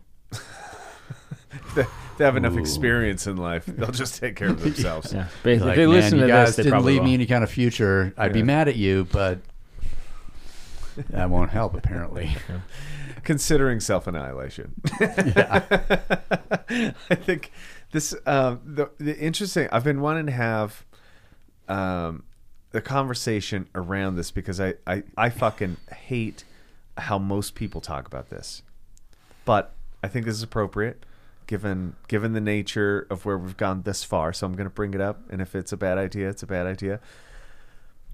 How do you view an apocalyptic situation? It's on the tip of everybody's tongue. I dislike how people think that it's going to happen um, because it's already happening to me, at least. Like in my viewpoint, the world is oh, the civilization is already winding down and waiting for something else to wind back up. And so I think it's an interesting way to start looking at things because uh, there's zombie apocalypse, there's nuclear holocaust, there's all these like fucking acute dramatic things that would be in a Tom Cruise flick. But the more a Kurt Russell. Yeah, yeah, yeah, yeah. I mean, he flick, is badass. yeah. Got my Snake Plissken shirt upstairs. Excellent. yes. Nice. but in real like given what you know about the world, Yes. what are the scenarios that are likely to unwind us as a culture or a civilization? Um, I believe the way we're going, it will be the loss of personal freedom through behavior modification. It won't be the loss of; it'll be the active giving up of. Uh, I mean, through Or- through the clicking of an app, yes. Yeah. So you'll lose that. Uh, Yeah. I think the way it's going to go, or what I see, um, is in the next two, probably in the next two generations, um, there will be there will be the loss of the ability to think for yourself because the children will have essentially be begun being behavior modified into whatever uh, whatever is most profitable for certain companies. We see this already. It's not. It is not unknown. People are aware of it. Uh, you can, and we just saw the uh, the Facebook um, whistleblower. Uh, she she provided legit documentation that shows Facebook is doing it. Effectively, what is happening, or what I believe is happening, um, through the the method of uh, surveillance capitalism. Most of these large companies are selling advertising data based off of what they've extracted through all of our applications and our internets and everything else we got User agreement. User agreement stuff. As an aside, it's interesting because I think in the next five years, car makers will make more money off of your personal data than they will actually selling the car. You mean like where you're going? Exactly where you're going, how you're using it. times that you're at certain places. All of that in conjunction with how you've everything that's in your phone because your phone's going to get uploaded to your car. because you're the one let me um, because you're the one who told me about this because i didn't realize that how you use your phone is a fingerprint of sorts like a an actual identifiable thing you're the Mm-hmm. one who described this to me and it's kind of horrifying impressive Yeah. for sure but essentially if i started using your phone for a long enough period of time a system that put the points together would understand that i am on your phone. If I just take my phone and hand it to you, it will know that you're a different person. How, how f- uh, different for sure. How long before it could identify? Immediately. really? Yeah, your every phone, every smartphone at this point has an inertial navigation system in it, Mm-hmm. um, along with another ten to fifteen sensors, depending on the make and model that you have. Um, that will it, it'll just pick it up by your by just the way you twist and turn your hand. Yeah. it'll know that you're a different person. Your phone knows because my finger has a different distance than my you know i'm looking at mark mark holds his Just- phone with two hands It's just the way you angle, even holding Right. the phone. Uh, your gestures. Uh, your phone knows when you're walking. It knows when you're sleeping. Yeah. It knows when you're all of this kind of stuff. Um, then why does it shortcut the 400 meters that i run it says i only ran 350 it's, it's trying because it knows what you need, and it, it see it's behavior modifying you already. Yeah, right. It's i'm like- just getting pissed Yeah. because i think i'm running like six minute miles Yeah. but no this is telling me that i'm running eight minute miles it's frustrating, right? yeah, it's covid Um, and so you have that component of just like the sensor It's, data. gl- it's part of that wave of hope and then loss of hope that happens when you have COVID. glimmer of hope. It's a glimmer of Glimmer hope, of hope. and then your dreams are shattered. um, so the phone can tell all of that, and that one's sitting on your on your body. Um, within about four to five clicks on the internet, depending on how you do it and your browser modifications and some of the other stuff you got going on, you'll be tracked probably between 50 to 150 different sites are tracking all of the data. yeah you showed me where you can like Yeah. Look that up and see that the- thing on using the fire, the, Yeah, on one of the Mozilla. Firefox Firefox, yeah. plugins. Whoa! that is Yeah. fucking insane So you have that kind of stuff. Um, your car, everything you do in your car is being tracked as long as you have a car that's a little bit older than probably 2013. Some of the cars before that had it. So all of this data is getting fed into these computers, and and really the idea is it's called surveillance capitalism. Um, what it's trying to do is it's trying to predict your behavior as much as it possibly can. Do you know what's fucked up? If I so, you know, I would hate to break this to you guys, but I have a moral superiority mobile, the Tesla.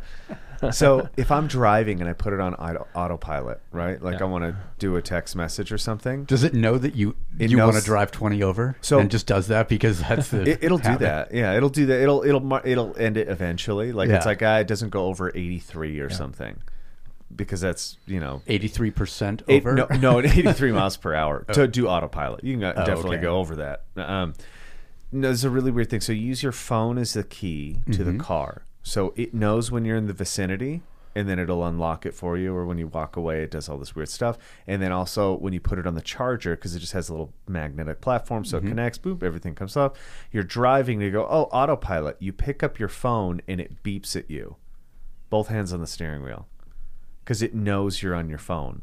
So the only way to do it is to not connect your phone to put it on the dash, and then you can trick it, put it on autopilot. Then I can pick up my phone or text, and it doesn't say anything.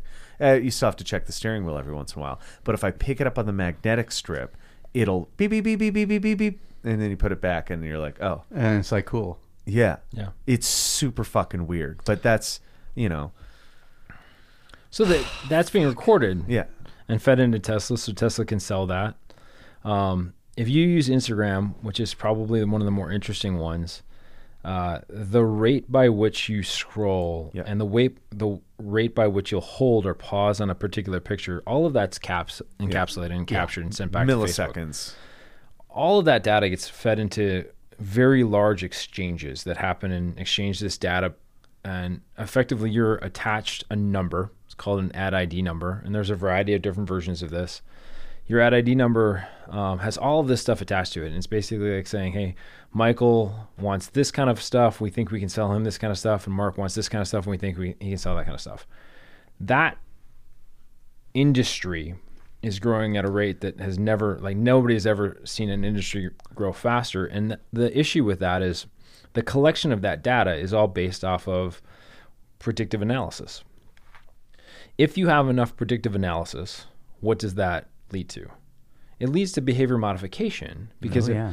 if I can put something in front of you with a reasonable certainty you're going to buy it, Yeah. how is that not behavior modification? Because if it didn't exist, if it wasn't there, you or wouldn't if I understand the relationship that you have with you know all this stuff well enough, um, and I could promise a government agency that I could steer you into a different direction. Like Unex- I can, uh, as but not necessarily selling you stuff. I mean, yeah, if we want you to stay inside, we'll get you a doll of Yep. some kind. You know, something that, uh, uh, whatever. Like, oh, you want me to stay in my own home? Well, supply me with all of the things that I need in my own home. Which, um, i- i- or or however that happens. I mean, because I don't see it just for, as a selling thing. Because I think the next step Yeah. of the behavior modification is is the steering, the guidance thing. It's not just like what am I, what appetite of this in that does this individual have right now that I can satisfy?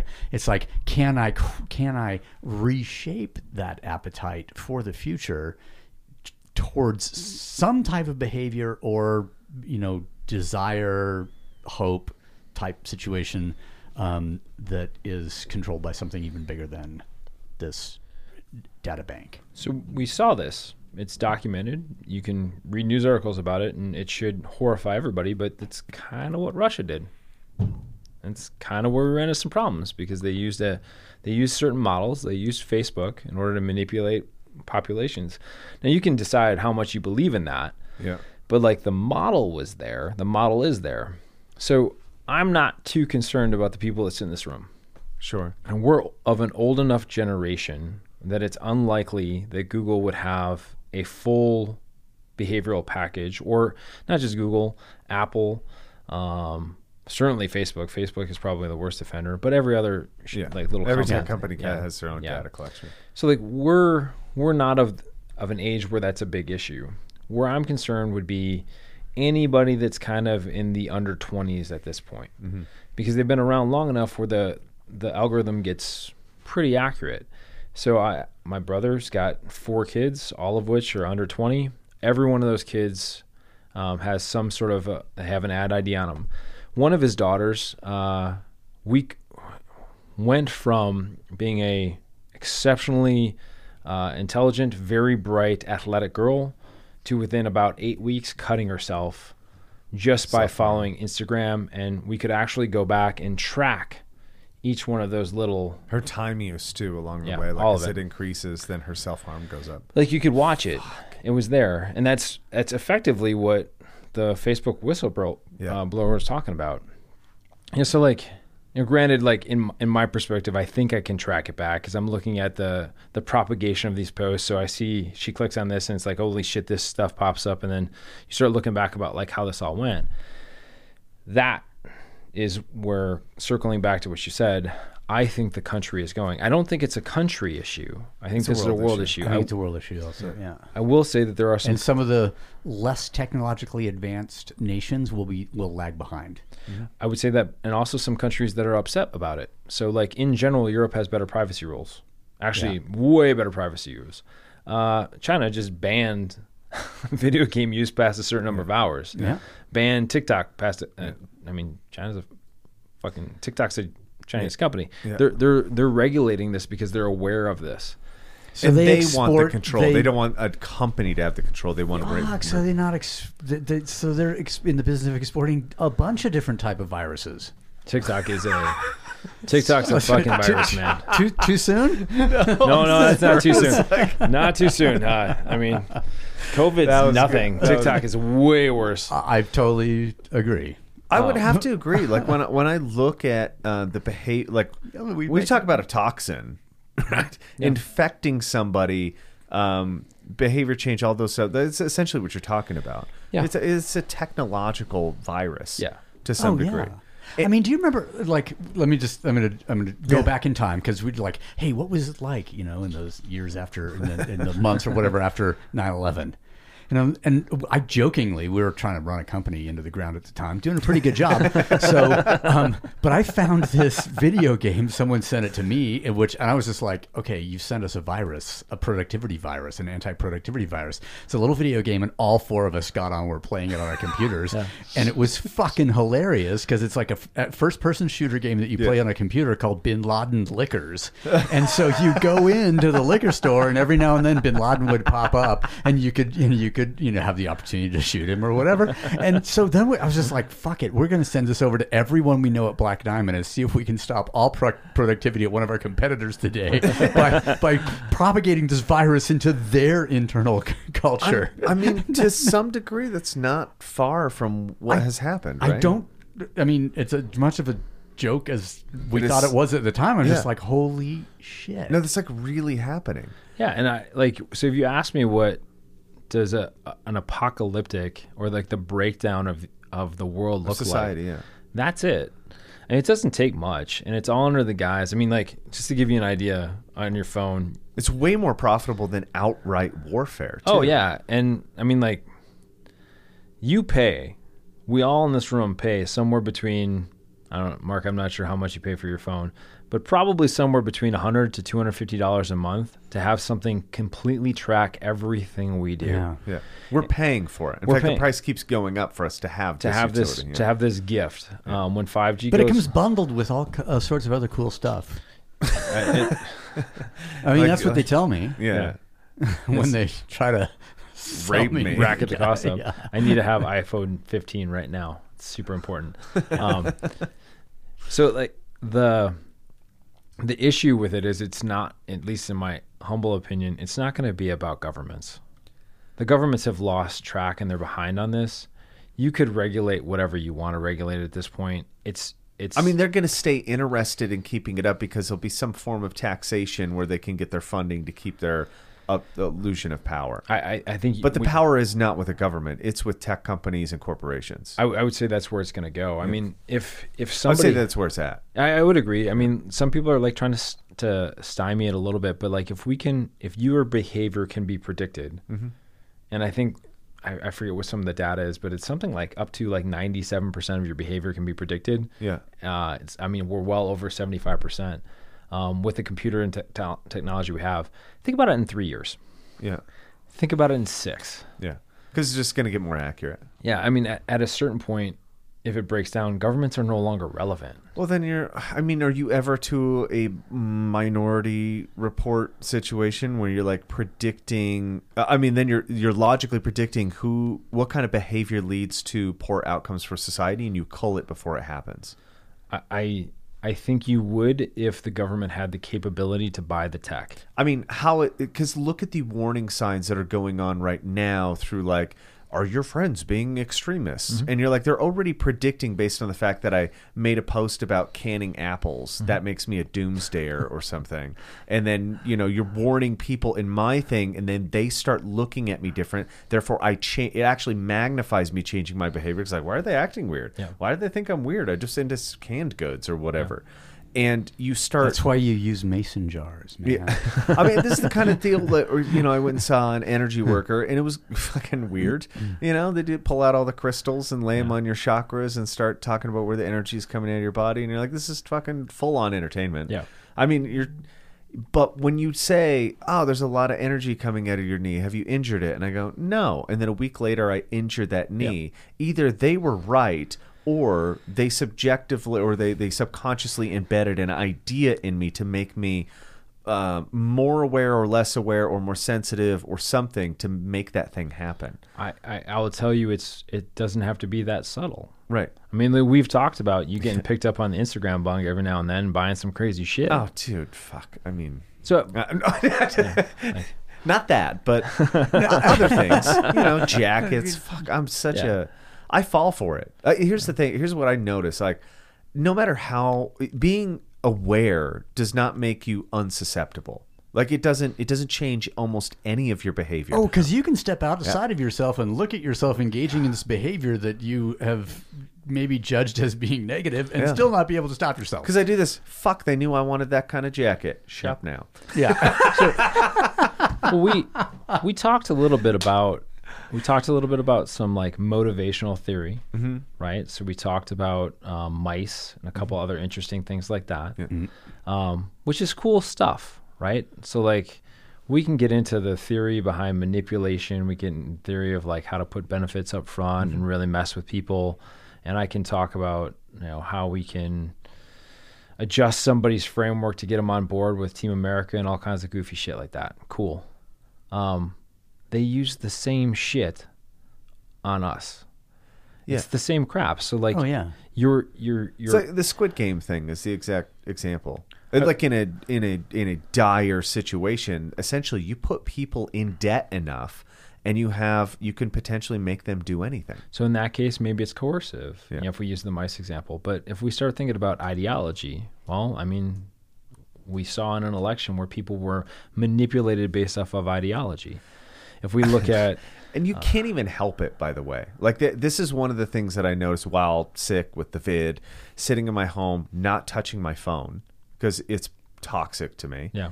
And instead, I'm doing the other toxic thing because I can't move, so I'm just watching television programs. I'm just like repeats of shows that I know aren't gonna like make my brain do weird shit. You know, funny things, eh, documentaries, stuff that's just like So you didn't like binge watch all episodes of I Dream of Jeannie? no. Because you know when that gets in your head, you're Yeah.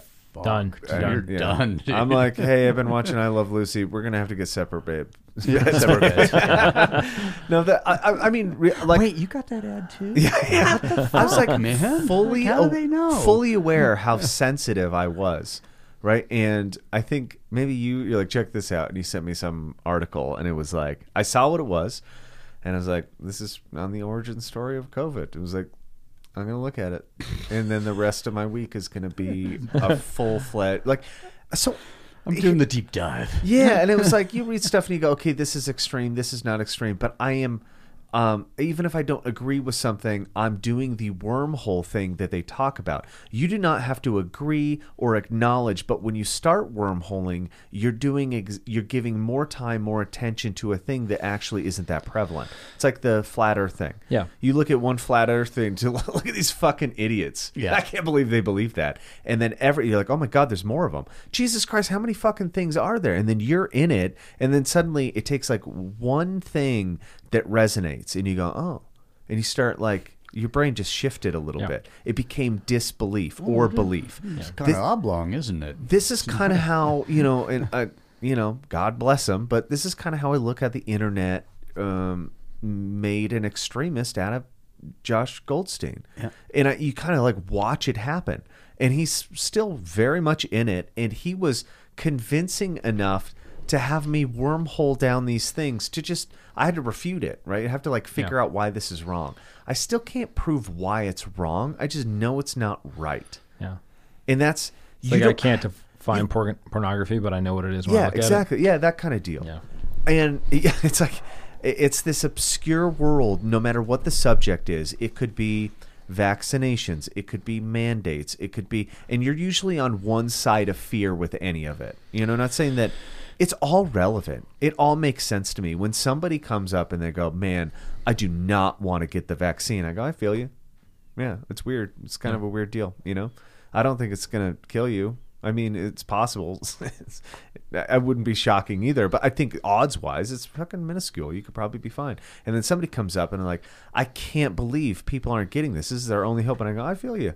Actually, it feels like you know technology should save us. It's just not working." And I feel your frustration too. And I could see how both people end up hating each other, and um, and I could like go either way because they're all right. Everybody's right. It's So- all weird. with everybody being right, you still see you're seeing things being polarized Mm-hmm. um, as you know, I- I would say like it's it's just the polarization of it. There's a middle ground, but we're not allowed Not to no see- more. Yeah, we're, we're not allowed to see the middle ground. Yeah. No, if you try to take the middle ground, Netflix employees will walk out. So what'll likely happen, um, I think I thought they were taking the higher ground there say- for a second, but that might be too soon.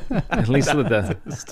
Um, so what's going to happen? And I think what we what I would suspect will happen is in the next three to five years, you will actually see um, the first kind of like legit versions of AI. Oh yeah, yeah. And when that happens, something kind of goofy kicks over. So most of what we're talking about, the limitation is is brute force human beings being able to tag things appropriately such that they could be used um, not necessarily against this, but used for the marketing stuff that we're talking about Sure. so like when we start looking at um, So used to help us. used to help what you. you're saying. Uh, I mean Okay. help and Like manipulation Google, like, like, a- navigate, like like, said- maps, Google Maps. I said earlier uh, um, if leadership is what, what I, I forget how I phrased that Oh, want me to read it? yeah it was pretty good It was- Michael's Because gonna I stopped. Stop. I gotta Mike- write this down. Michael's gonna quote me If my point of manipulating you is for personal advantage, that's evil. If the point of manipulating you is for your own good, that's called leadership. Yeah. so And that's our podcast for today, folks. Uh, I fucking loved that. That's like one of my favorite things. Thanks for coming out. yeah, I, I always have a good time. Uh, so what what's going to happen is AI is gonna is gonna kind of kick over, and all of this all of this stuff that we use right now that is currently being tagged by human beings will be tagged by machines. It's categorizing, right? It's categorizing. It's um, it essentially becomes machine learning, and as machine learning goes on live with AI, it happens really, really, really fast, and it happens way faster than what we can do right now. So the, the limitations are are humans right now. When humans are no longer the limitations, things get a little bit weird. Then, when quantum computing kicks over, the processing power goes Infinite. Infinite. Infinitely. Yeah. um, and I'm not trying to paint it as like a, a Skynet do or die, like Terminator's coming kind of scenario. But like, if you're not well read or understand what the like the social components are of machine learning of AI, if you're not aware of the terms like social capitalism, surveillance capitalism, behavior modification, they all kind of link together. Yeah. Those might be some things that I would Google um, with a very good VPN on, and from somebody else's account. Because I mean, once you get highlighted in Google, maybe they'll send the rob- robots your direction first. Um, I I think that's like that to me is the breakdown of our society when it's no longer about it's it won't be about free choice. It won't be about freedom. It's going to be about it will be about behavior modification. It'll be about social so society built around behavior modification. It would take very very very strong laws. It would take Which would be loss of personal freedoms. uh, I would it would be very strong laws against some of the tech companies. Yeah. To to stop them from doing this kind But of stuff. people would view it as loss of personal freedom. would, If I can't access my Facebook, that seems like an infringement on my rights. So I don't know that it would be a loss of that. It's it's it, like all of that stuff can exist. Sure. It's just what they do to collect the data. Right. You could still have Facebook. Oh, no. It's a great book. It's oh yeah, yeah. it's long winded. She's, but it's a it's a great Yeah. book. yeah. Um, I mean, honestly, I, I'm not plugging for Netflix, but if you just watch The Social Dilemma, Yeah, yeah. you'd be good to go on that. one. yeah, it's it's pretty close to being like, oh shit. And here's here's where I understood because this is where like people want to talk about all out wars and urban combat and it was like that's such a human nature point of view Mm-hmm.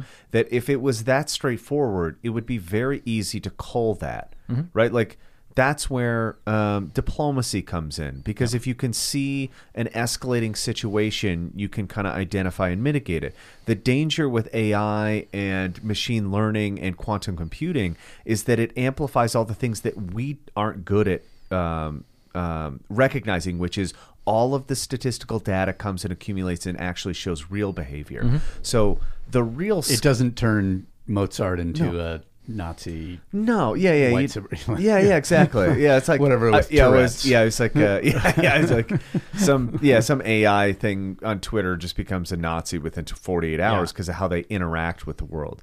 But instead, it just becomes, it becomes predictive of how to get our attention, and our attention is equal to a certain amount of dollars, and that influences the rest of society. It's like the how the Matrix describes the Matrix is such a Matrix things Mm-hmm. to do. You send me a notification telling me that nine mil has dropped to forty three cents a round. you have my attention. Yeah.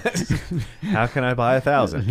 I, and, and that's that that that to me was the terrifying realization about oh you know the the Skynet thing. That thing's already start. It already kicked in. Mm-hmm. Like the Oh. si- the singularity is happening. Right, all things are moving towards this robotic machine learning organism, and it's just accumulating. It's just accumulating power right now, and it's accumulating because we're not recognizing the threat. That's what most AI alarmists are talking about. They're like, no, it's already happening. Mm-hmm. Yeah. It's going to be too late. And the too late isn't that we all die. No. It's that we all are are subjected to whatever it deems appropriate. And we're But convinced it- that's the answer. it- but I think it. We don't die. We just consume. We just consume our way into extinction yeah, yeah, yeah, exactly. as as a species. It doesn't seem that bad when you think about it because although As you long as I get my steak at Capital Grille, I'm good. Well, they're they're they're tracking One me. last- Sure, like they know where I drive to work, but anybody I could tell them that. So maybe the data's not important. And to be honest, Uber Eats knows what I like, and they just deliver it at seven thirty when I get home. So, I mean, and and I'll notice. And s- speaking of you know steak at the Capital Grille, yeah, like uh, I don't know if you saw this, but the Beyond Meat. Uh, Oh, shit. uh, stock tanked yesterday because third quarter earnings were down. So I guess a lot of people are going to Yeah. going for steak, Uh, but La- Last Supper kind of style. Yeah, before AI takes over. this is Why not? like this is the amplifier to all of that stuff is because usually the people that own these algorithms these google big companies we could name them but it might sound conspiratorial they also have other weird agendas attached to them. And the the vegetarian plant-based diet agenda is so short-sighted. Let's say that let's say it's true cow cow farts are totally responsible you know no Nobody's talking about the thousands of fucking shipping containers that are sitting in a bay somewhere or the oil spills that are going on because everybody needs their like Chinese manufactured Amazon goods now. Yeah. Um, no one's talking about that kind of pollution. They're like, oh, don't eat steak because also we created all of this stuff that's, you know, fake meats and we need to sell it. So the narrative pushes so quickly towards eat these kinds of foods because there's a lot more profit behind it. And now suddenly you have the you have health problems and you have issues that are going to exacerbate pandemics and other under other things that are like fuck this becomes a real problem Wait, and uh, that looks a lot like a conspiracy theory like I, and that is out there but it's not untrue at this point no, it's not untrue. I mean, like, what would if you think five years or six years from now, what do you want? You want a docile population. You don't Yeah. want war. Like, people are concerned about war with China. That ain't gonna fucking happen. no they There's need no- us as buyers I mean, one, they hold all of our debt, and then two, like, do you think Starbucks is gonna let that happen? no Google's gonna let that happen? There's there's no money in it for them. fascism is most often supported first and foremost by corporations because it's a consistent um, a, a predictable market. We know, hey, if there's certain regulations and control, we can sell, and our stock will go up, and our you know our earnings will increase 14 percent a year, and that looks like a good corporation. predictive again. I want a predictive, Yeah, easy, docile population, and that's the that's the direction we're going. yeah. Yeah. So like, I, I go back to like the Here's the funny thing: If people are the, the the the insurrection, right? People are worried. You know, oh my God, uh, this is a, a thing. You know, the the the fucking customers of Walmart are going to take over the world. Yeah. they have already. And do you think Walmart's going to let you take over a government and make and crash their stock? Fuck no. You're going to get not the military and federal government coming after. You're going to get Shell Corporation that goes, "Yo, you got in the fucking way of our third quarter earnings."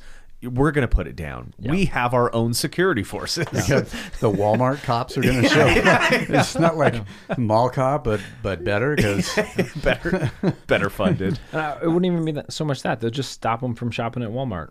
Yeah, You won't be allowed. now nobody can survive. Yeah.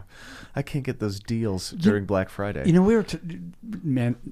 Amazon's come up a little bit, and we are talking about shooting rockets into space, and I was just like, if Bezos had any fucking balls, he would have named his rocket the Challenger. if he really believes in the- Challenger 2.0. yeah, Ooh. exactly. God damn. That. Yeah, that's true. It was probably written on an inside. I know, right? uh, it is a sign. I'm not saying that it's. It is a sign. The richest people on the planet are trying to leave the planet. The two richest guys are like, It's yeah, a race to get off this fucking planet. Yeah, they were like New Zealand, not good enough. I'm going for the fucking moon. Yeah. That's cute. You're going uh, to an island. I'm yeah. going to another planet. Yeah. it's like I got I got big plans. That- I- this is. I, I that, this wow, is. I don't. The, the the wisdom of that that observation is kind of freaking me out. Yeah. oh fuck! Who? Somebody said it when Jeff Bezos like took his rocket ship flight. They're like, "Well, send us a postcard from Elysium." Or like, it seems it's this is. I, I think this is interesting to think to conceptually, you know, from an outside perspective, it's amazing to live through the end of an era Oh yeah. right? It- It really is. And I think only a couple generations throughout human history have got to experience that. The fall of Rome would have been something for sure. Yeah, depending on who you were and where you were. Right. I mean, it's and it's the same thing here. The the the difference here is that nobody seems to see it. And it's it's because it's it's really subtle, and we signed our our ability to manipulate or to have a, a Yeah. hand in it away when we click on the application and say I accept these rules. Yeah. It was so the user end agreement is the Yeah. fucking most evil thing ever. it's so subtle. It's Mm-hmm. so it's it's perfect in the way that it's been done. Like you you have to give these guys credit for the way that they did this. Well, yeah, they had us enable it. Yeah, like again, I, I'm paying two hundred dollars to get manipulated. like I, I'm literally like I'm giving So- you money to do it to myself Dude, I mean, I. So I- you, you're, they're getting you coming and going every day, every day. every day. when people realize it, this is. And I don't this- mean just you. I mean uh, getting us. Oh, yeah. when Yeah. those people first realize that they're smoking outside the cancer ward or whatever, that's something special. It's also something special when so many people realize that by getting a phone like this, they're essentially signing a document that says they're into S and M. willing to pay for it.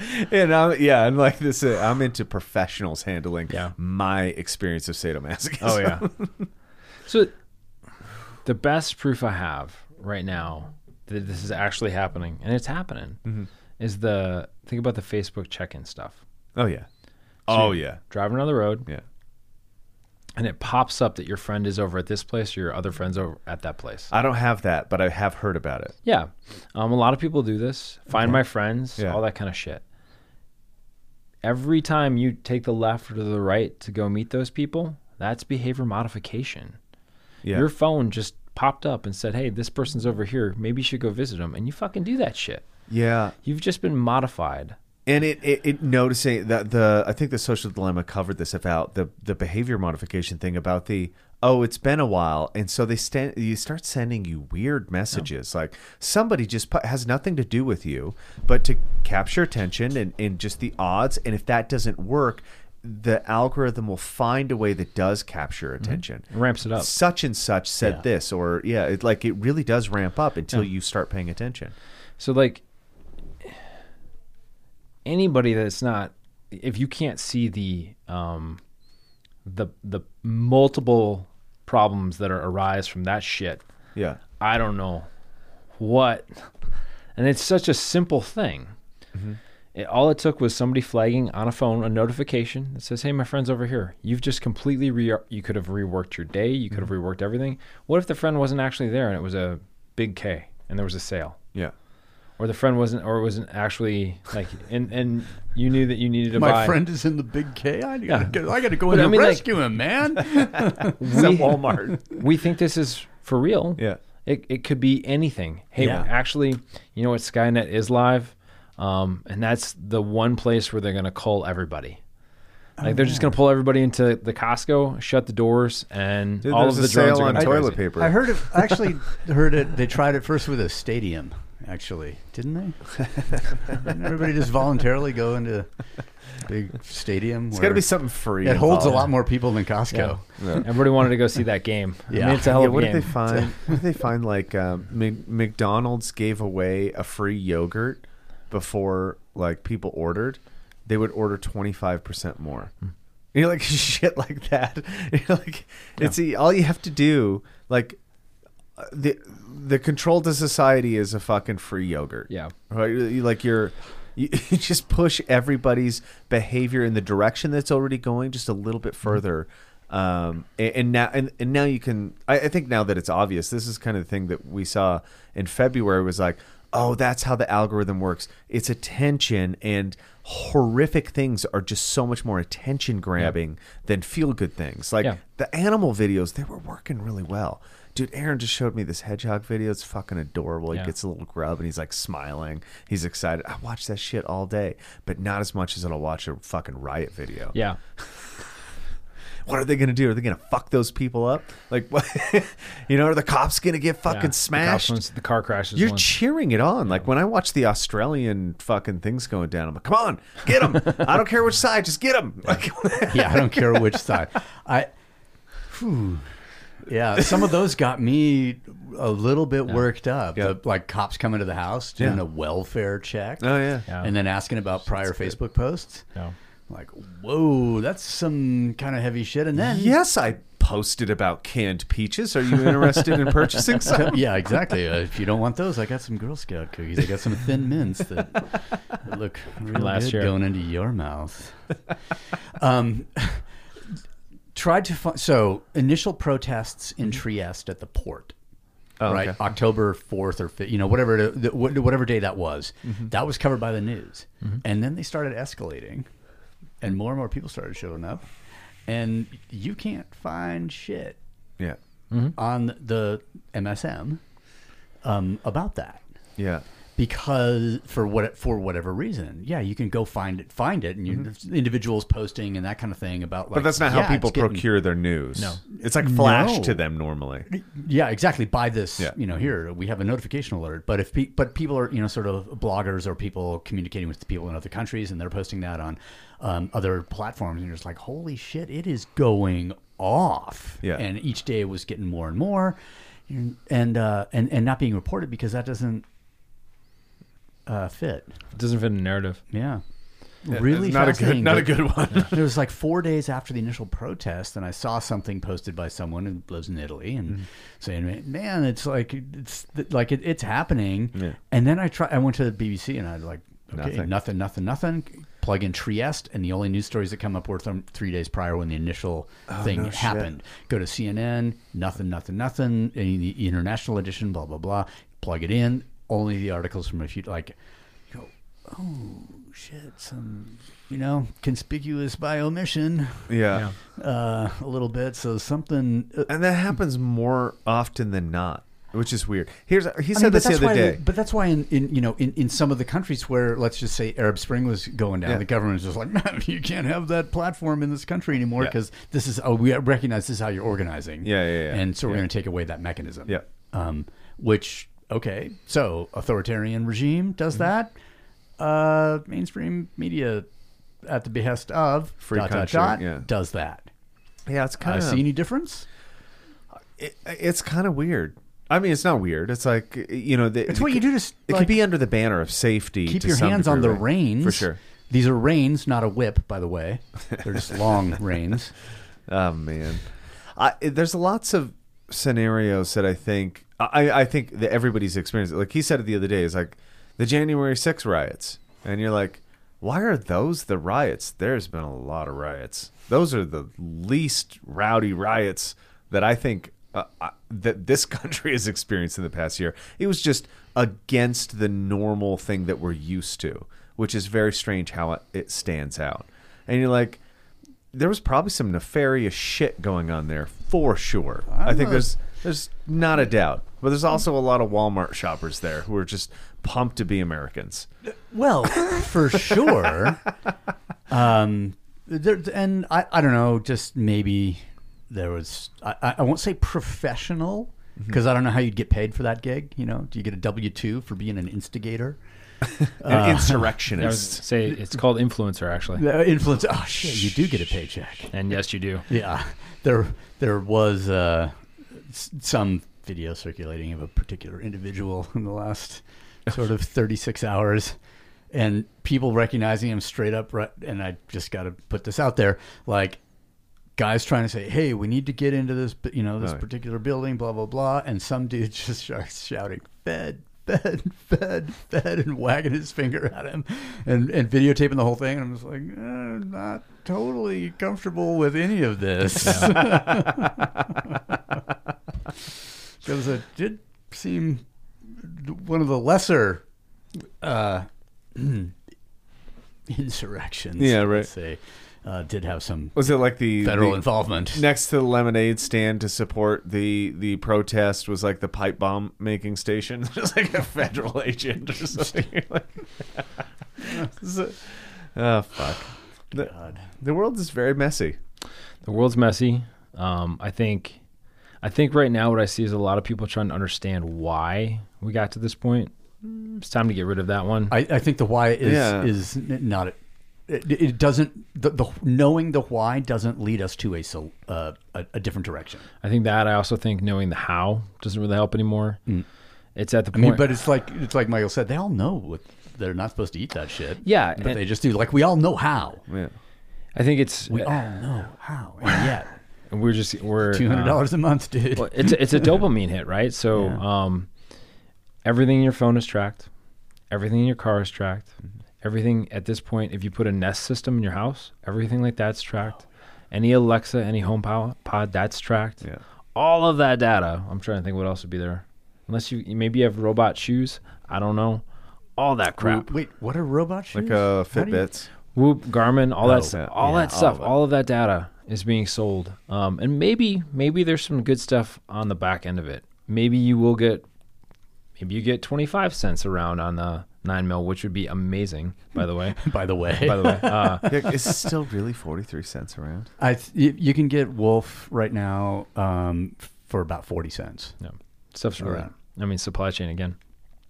But, Um, and that's a supply chain that's gonna, you know, Wolf, Tula, all Yeah. those. Those are all maybe gonna go away if that particular uh, sanction gets put into Oh, place on fuck. the on the Russians. yeah, Uh oh.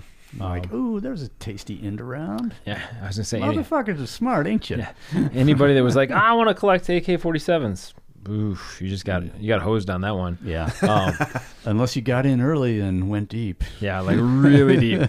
Um, so like I, I, I think that piece is we're past that point. Yeah. So now it's okay. I'm being tracked all the way. I'm do I'm always Yeah. tracked. Now I got to figure out like what does that mean? And honestly, for us, And how can I start sort of reducing that in a way? And are some of these mechanisms that I'm using to reduce the the effectiveness of that tracking uh, actually just illusions? Yeah, I mean there are definitely some hard stand things you can do. They're very easy things to do. Uh, everybody that has a phone, you should have a, VP, a VPN, on it. Everybody. And and but not certain VPNs. Certain ones are bad. I mean, Yeah, certain ones are are actually still you know giving. That's why I was saying the illusion of. Yeah. and I won't name any names. Let's say, What's but the one? let's. I think I've. What was the name of mine? Norton. Yeah, what? Norton one? Uh, no, you've got like Nord. Nord. One, yeah, one yeah. of the yeah, Yeah, Nord. Nord's okay. I mean, Nord something, right? Yeah. Nord's a pretty common one. Yeah. Um, I mean, do your you got to do a little Yeah. bit of due diligence. Uh, I mean, there's a whole Maybe, collection. maybe Surf Easy got caught doing some Surf bad shit. I don't know, but I wouldn't want your stock to go Yeah. down or anything. So Yeah. I might be wrong. It was just a rumor. uh, circulated PIA on. Express, Surfshark. I mean, there's a whole bunch of them. A lot of them actually, if you. So one of the things that, that is really useful um, is if you go to the App Store on iOS alone, there's a privacy nutrition label. Um, so if you scroll down and actually look at um, different applications, so take out, for example, Angry Birds versus uh, what's another application you could use, like Burner. Burner's a an application you can use and pay for to give you um, essentially a burner number every time you want one, so that you don't have to give that number out to you know somebody that you're selling stuff on Craigslist or Oh, some other stuff. Uh, and it, it costs a little bit, but Yeah. you know your Seems phone. all right. Uh, uh, your phone number right now is probably more identifying than Oh, yeah. um, your social security number. Yeah. Uh, so like you can look at that nutrition label. So when they ask for your last four, you should just give them the last four of your phone number because that's, probably more. yeah, Or no, if you gave them the last four of your social, it just can be confusing. they won't know. You don't have a phone I associated can't call with you that. on this. Yeah. Keep trying, man. Um, yeah, exactly. I'll pick up one day. So that nutrition label actually tell you what, app, at least according to the App Store, um, what information is pulled, what information is protected, that kind of stuff. So s- like Apple tends to do a pretty good job with privacy, more so than some of the other companies. And they get they they at least shut down Facebook with a bunch of shit last week. They've done a lot. Well, Yeah. we don't. Who knows on that one? Um, Yeah. But uh, there's some things you can do to arm yourself. I mean, education being probably the most important thing. But no matter what we're gonna do, you're still holding a phone that's tracking everything you're doing. Yeah. Um, you can't thwart it. You can try. Uh, so like, give up on that. I think it's just teaching You people. give up on success, but still do some stuff. I mean, Maybe is, Maybe. is it mostly feel good shit? Uh, no, I th- like I can I can take a phone and make it pretty dark. I can Okay. I can take a phone and make sure that it doesn't track my location. Yeah. I can take a phone and make sure that it's not reporting stuff back. The problem is you will lose some of the things that Convenience. convenience on yeah, that. yeah. But convenience always costs something, and apparently we're p- willing to pay a lot for. Convenience. Yeah. And, and that's what you're signing over is convenience. So oh my god, I have to enter in the entire URL. I was just at this website. But but wait, one of the, one of the, here's one of those things though that, that people are like you got you got the same people who are crying louder than everyone, shouting, screaming, whatever, um, about climate change. Yeah. And they're also the motherfuckers ordering from Amazon Yeah. at, at Oh, the drop. yeah. You know, like mm-hmm. like if you if you, you convenience is in conflict with climate. Yes, a hundred always. It will yeah. always be that way. Yeah. And the, the the whole thing about like oh stay at home and just order your groceries in. Are you fucking kidding me? Yeah. Like oh, I don't need a shoebox to get this. Yeah. You know, twenty five Benadryl pills or whatever that I'm going to use to knock my kid out so he doesn't like. You know, keep me awake while I'm trying to work remotely Yeah. from my t- fucking 600 square foot studio apartment in the god. Oh wait, sorry, just going a little bit too far down. If, if you were Plot ever under the movie that I'm impression, if you're ever under the impression that we cared about the environment, you would try to understand why junk mail is still not only legal but it's subsidized. yeah. I mean, I just came home from 10 days away. Yeah. Oh fuck. Little and, and in the mailbox, Yeah. one piece of re- relevant mail. Oh, like yeah. my it was the ballot for voting, you know, in the upcoming election. How relevant. It, it, yeah, yeah, I, I, I, I should have done the air quotes Yeah. on the relevant thing, but um, uh, and, and the rest of it just fucking bullshit to our neighbor, to current resident. To here's your coupons to the store you don't go to, and the coupons will clearly not lure you in because I mean, I just my favorite thing is like the all of the sort of 30 mailboxes that are in this area there's like a recycling Yeah.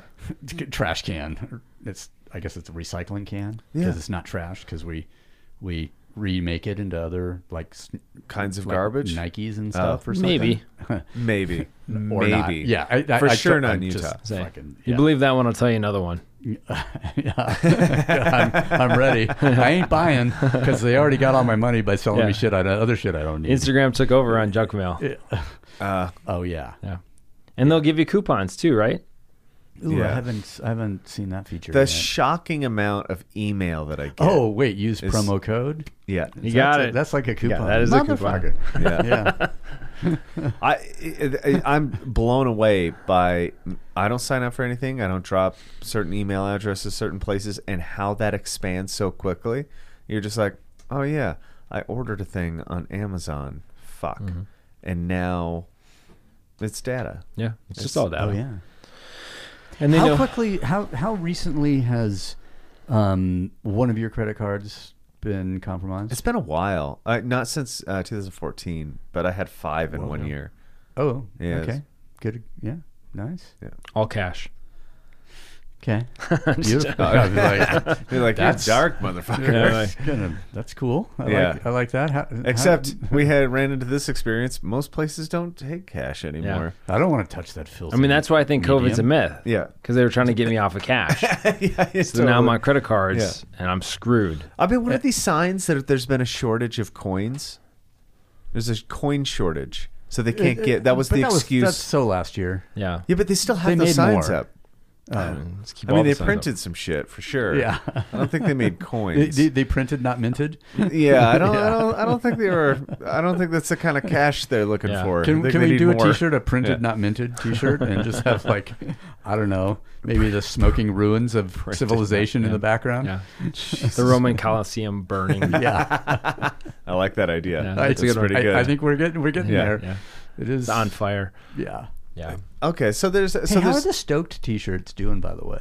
they're pretty good. Yeah, Uh, it Burning mo- Monk, Yeah. totally cool. They no one's complained, and I think a couple people just went over the top. Some people were like, "Oh, right on."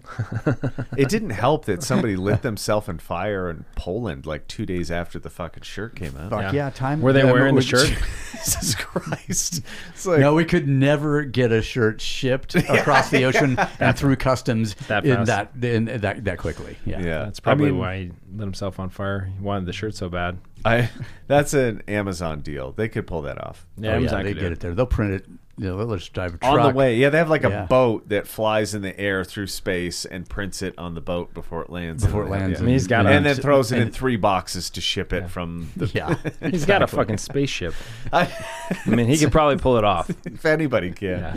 it's super fucked up. Where does it get picked up by the drone then in that scenario? Because that's what's delivering packages now, right?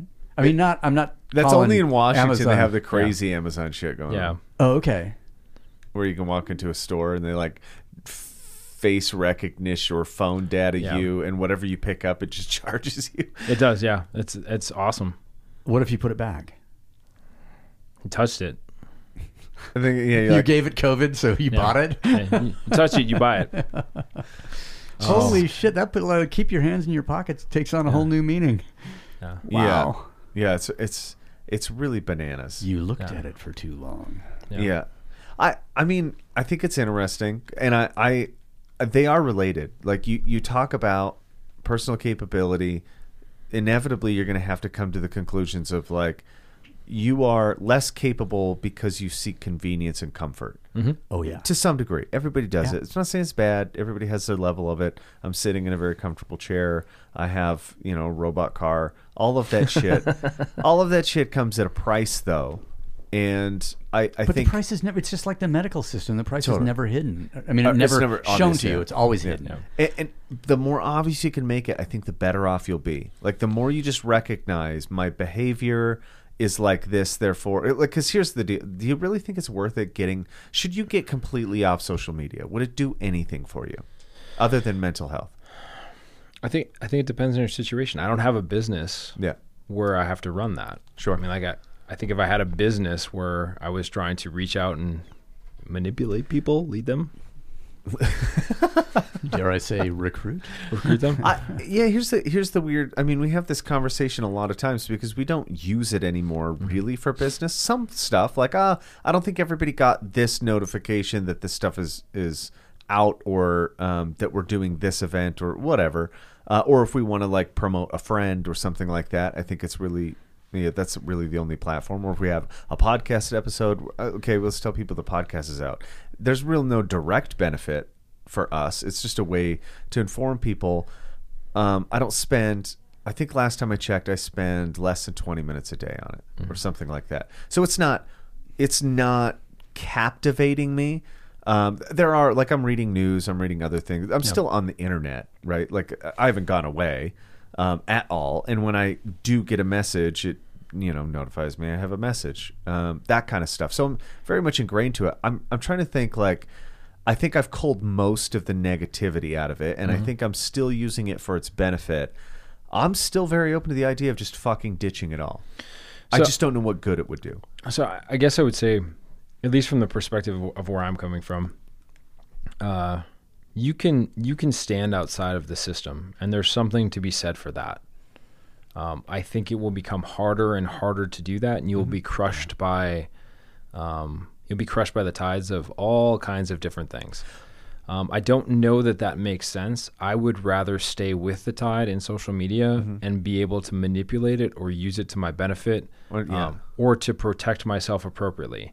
And the reason why I would go that direction, um, as you are a father and you have a child, like that's the lesson that you have to teach your children. Yeah, yeah. So like I don't think you can do that without having the experience of being inside of yourself. And I think right now our generation is probably the most apt to do this because we can see with the juxtaposition of what social media looks like versus um, the world without it. Yeah. So you can and we can probably see the manipulation much easier than most others because we can like I'm not I'm when Instagram says, "Hey, I want you to buy this thing." I'm like, "Yeah, fuck no. That's that's wrong."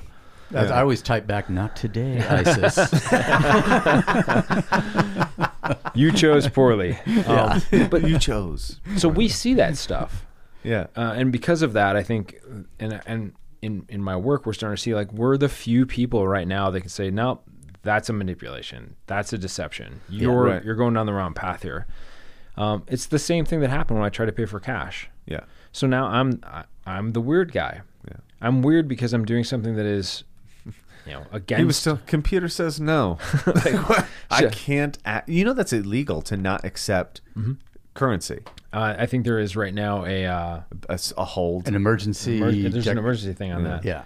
Um, because like that's that becomes part of it. So so you can change the laws in this country fairly quickly if you want to, when it does something for somebody. Interesting. just not me. Just not anybody. I mean, it's still illegal to collect rainwater in Utah. So, what the fuck? How dare you? yeah, and I think sodomy is still legal. Um, Illegal or but if the parents consent, the daughter can marry at 14. Yep. I don't know if that one's ever going to get taken off. Yeah. Seems a little bit too advantageous for certain. Populations. Yeah. Oh man, Uh, that's a that's another dark hole that I'm not prepared to go to just today. Yeah. Um, although it is apocalyptic. I mean, that's a different take on all kinds of stuff. Uh, so yeah, I, th- I think like if there's definitely an argument for it, but like you're not going short of something extremely drastic happening, and an EMP isn't going to be enough. Um, sadly, it will knock some things out, but it's not going to knock out the entire fucking infrastructure. Um, we have to learn to deal with it and mitigate it appropriately. And whatever your mitigation is, is, Yeah. is going to be based off of your your acceptance of what's happening. Um, I don't know that nefarious type stuff, truly nefarious stuff, is going to happen. There's no there's no profit in that. So like, oh right, yeah, yeah. if we think about it and couch it from the perspective of everybody's trying to make a buck, Yeah. um, we we want sheeple. We want that. We want somebody that we can milk dry forever. So like, there's a degree of that that we have to take in account. I look at it like I can stand, like I said, outside that system, and there's an argument for that. And there are times when you need to be able to do that, and then there's also times when you need to be able to get a, get along appropriately, so you can choose to manipulate that system how it makes sense. Um, that's the advice, the literal advice I give anybody that has a family that talks to me. Um, you need to be able to train your children on how to deal with this. I've seen it happen in my own family where it was it was it went negative. I see it happen all the time in my professional sense.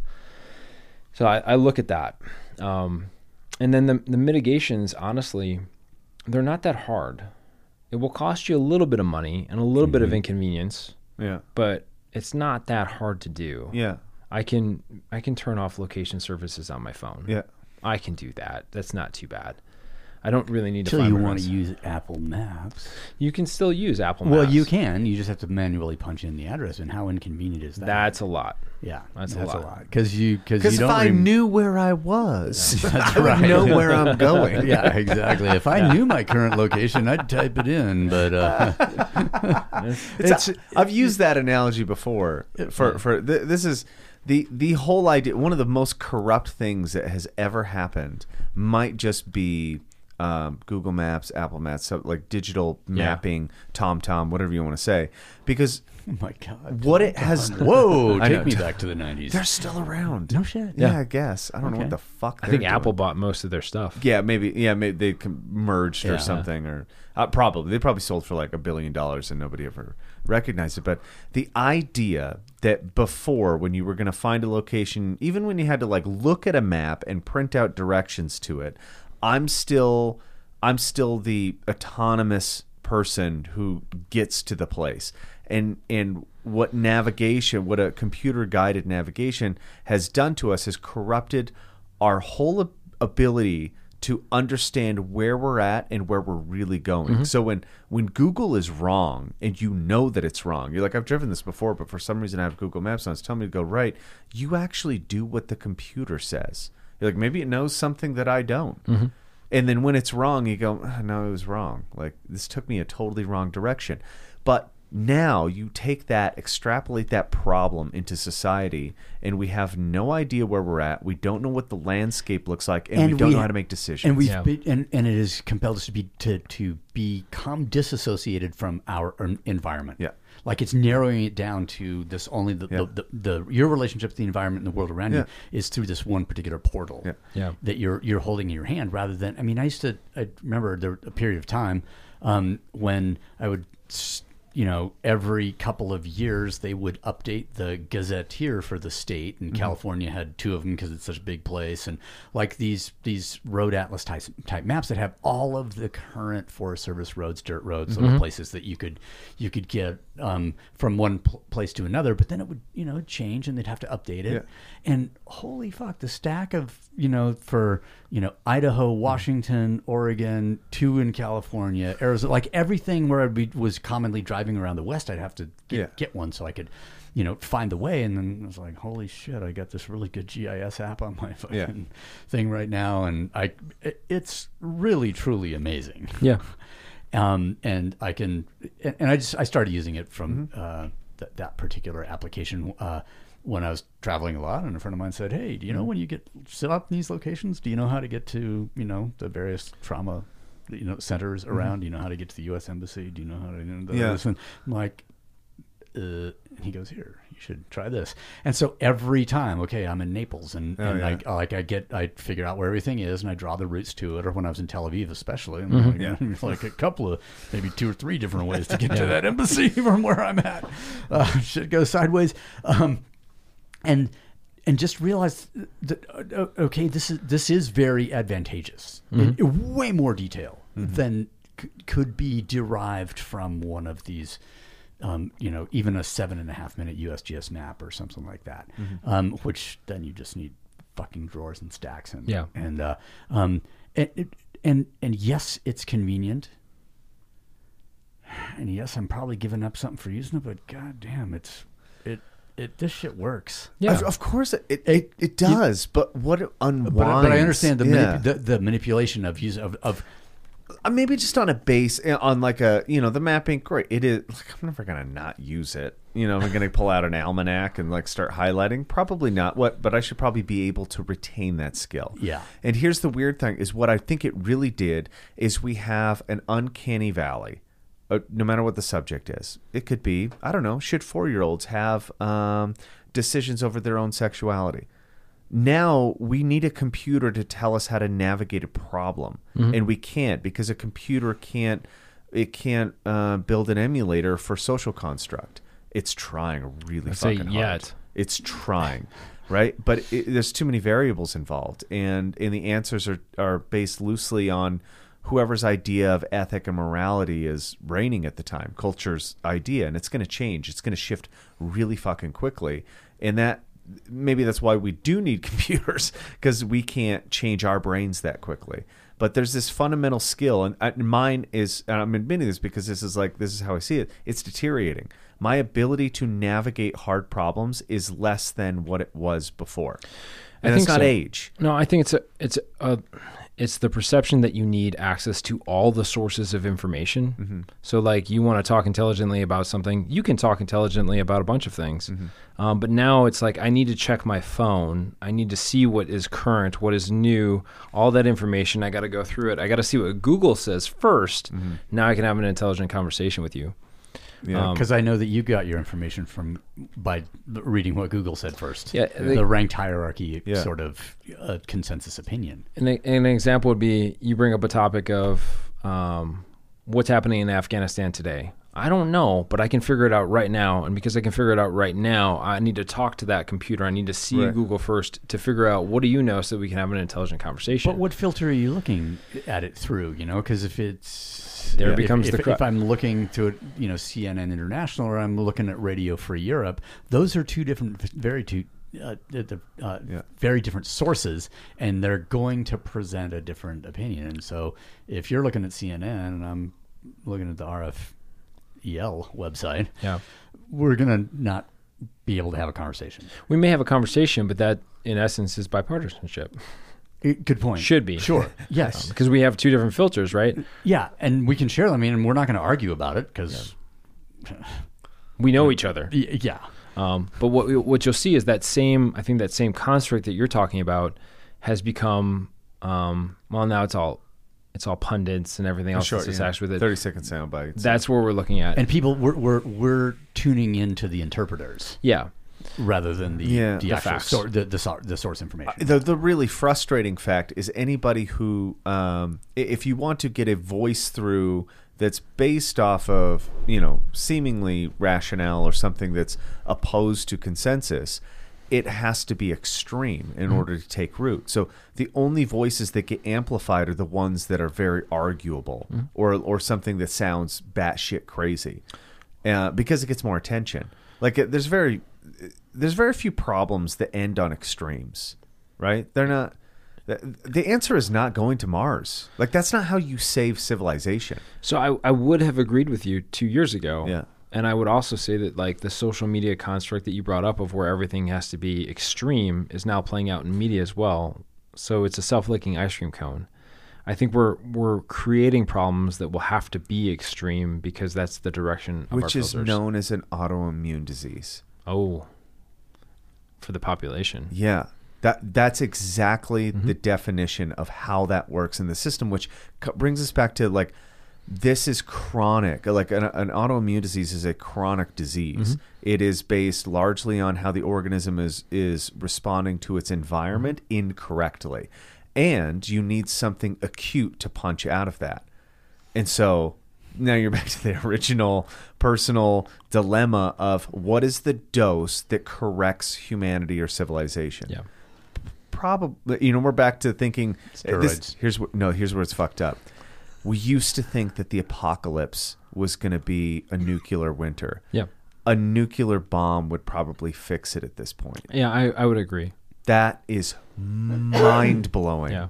but also terrifyingly true In- Yeah. in- i- if you look at how we've set up these problems and what our problem is as a civilization and trying to relate it to a disease of some sort So you sort of a to punch through it. unifying theory, the the um, physical expression of a unifying theory yes. or a disunifying theory, yeah, okay, yeah, yeah. depending on whether you're fusing or Yeah. fissioning. a nuclear bomb will save us Yeah, it, think think about like how think about what has happened so far just in terms of extreme weather. Yeah. Oh, yeah. So like I'm trying to think what kind of catastrophic weather event would be enough for people to be like, okay. And the only two I can come up with right now would Volcano. be um, Mount Rainier. Yeah, Mount Rainier. If Mount Rainier went, popped, yeah, because the whole, I mean, that would change everything. yeah, I kind of want to see it. I've got three uh, three months worth of food ready, so I am stoked. Uh, or or an earthquake. Like we're we're like if if the big one hits off the San Andreas fault or something. Um, yeah, I think the next one that's predicted for the Seattle area is somewhere in the like nine or ten range. Yeah. You know, we're due for like the you know thousand year earthquake, whatever it Yeah. is. Um, something like that. I would. I think that's about where it would have to be, where people would wake up.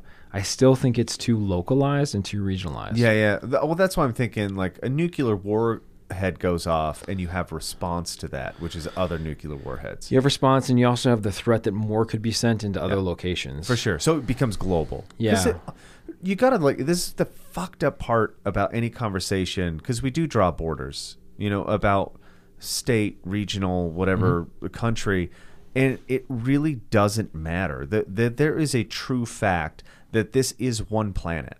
That's what it is. There's no that that you, if you don't treat it like that, you it's not going to respond like that. Yeah. So you can affect anything you want. You can fucking not pollute. You can recycle. You can, you know, stop all the cow farts, whatever you're going to do. It doesn't fucking matter because the rest of the world is not doing it. It's gonna keep going. Right. And so the only way to treat it is start to, it, honestly, this sucks. It's a global view. And a lot of people fucking hate the globalists. I got fucking Alex Yeah. Jones on here talking about globalism.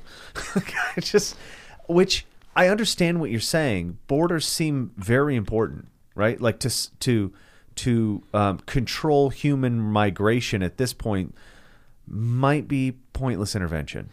Yeah, I would agree. I, I think I think the as much as I hate even bringing it up, I think climate change as a topic Mm-hmm. is probably one of those like more unifying things. Um, Yeah. I, I would Yeah. I would offer like from at least from the extreme weather piece Mm-hmm. because it's it is global in that sense, but like the if we think about going back to like September 11th, the reason why that worked or codified the country was because the exterior premise was to to kill as many people in the United States as they possibly could. Mm-hmm. Everybody felt that. You attacked one, you attack us all. Yeah. The earthquake, the Mount Rainier, the whatever the case is, that's a upper that's an upper left kind of a thing. It would be declaring wars on volcanoes. Out, you better watch it. I mean, like I'm super excited for that one. We'll definitely win that. how's the White House They- going to spin that? There's a, Isn't that called Scientology, where they bomb the volcanoes? Isn't that? I thought that's how that worked. I don't know. Somewhere they seems like there's a place across the ocean that's kind of finding out that they can't really do anything about the fact that volcano wanted to open itself up. Yeah. Spain, Spain, right? There's a couple active volcanoes going on right now. Dude, There. fucking Adam, our one of our clients, went. He was going to go to. Uh, he went to Ibiza and he was going to fly to Mallorca and he couldn't because of the Yeah. fucking volcano. Yeah, I mean the one in uh, Iceland's still going, Is it? and they've got like a volleyball tent or a volleyball uh, court right next to it. Yeah, That's pretty- cool. I mean that's lemons out of lemonade, man.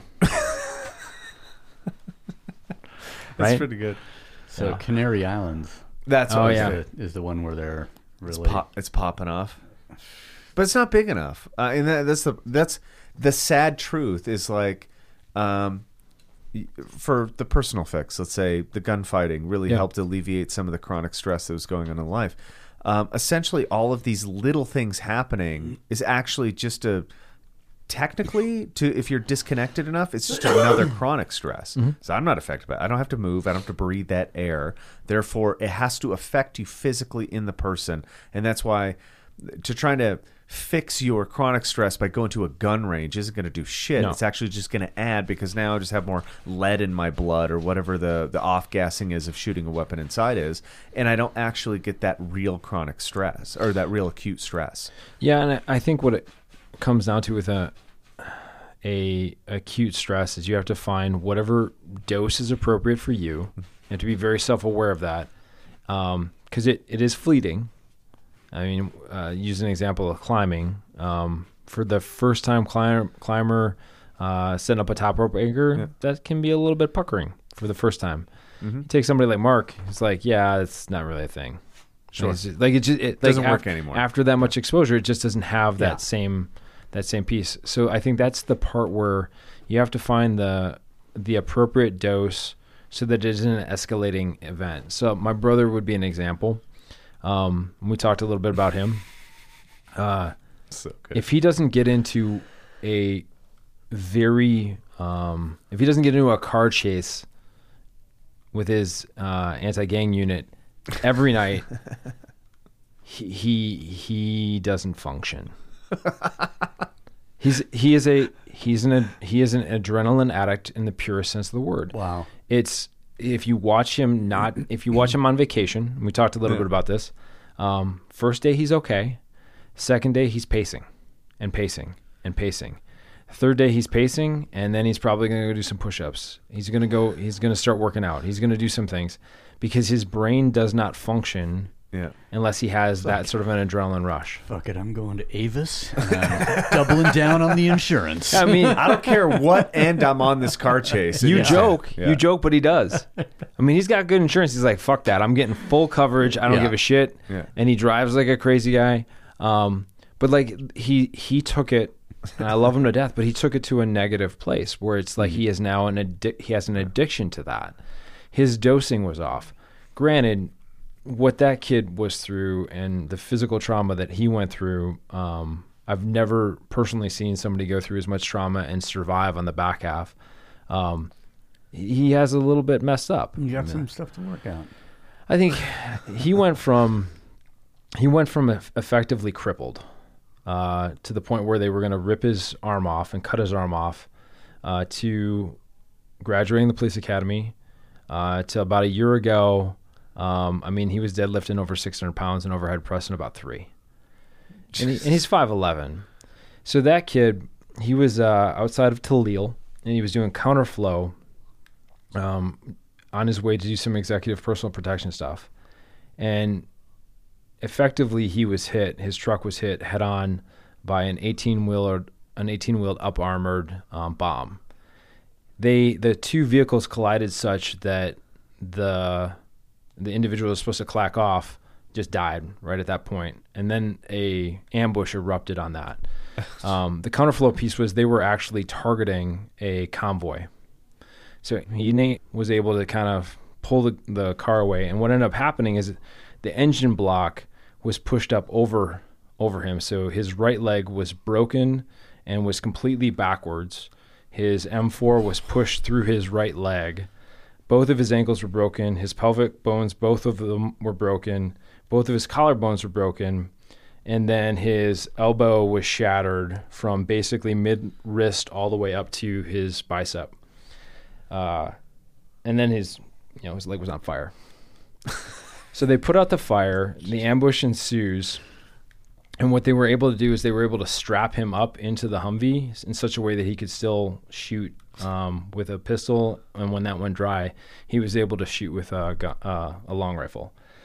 In that uh, engagement, one of his guys was killed. The other guy was launched from the car, broke both of his wrists, and um, I forget what happened to the other gentleman. The other one guy like escaped perfectly fine, no issues.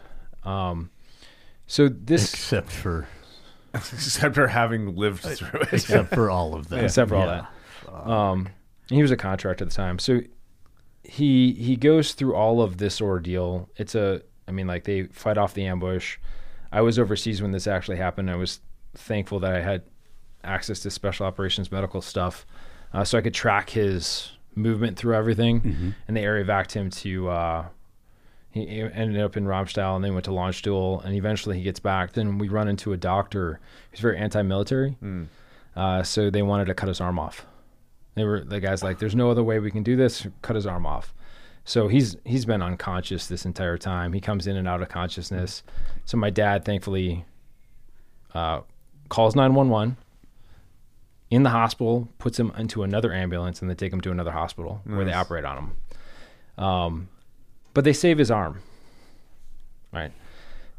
He was in the initial invasion.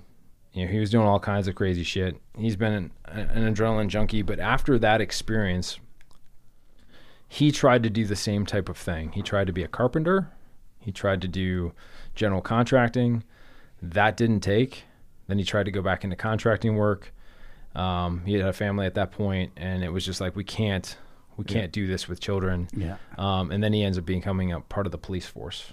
Um, within six months of being on the job, the kid was on an anti-gang unit, and it's high speed chase, high speed chase, high speed chase, high speed chase, high speed chase. Found, found his thing. He found his thing. Um, I mean, it'll likely. I love him to death. He's a great American, but it'll probably kill him. Yeah. But like, he can't. After that extreme experience, he can't not get that adrenaline rush. Oh yeah. Because he his his range is so high.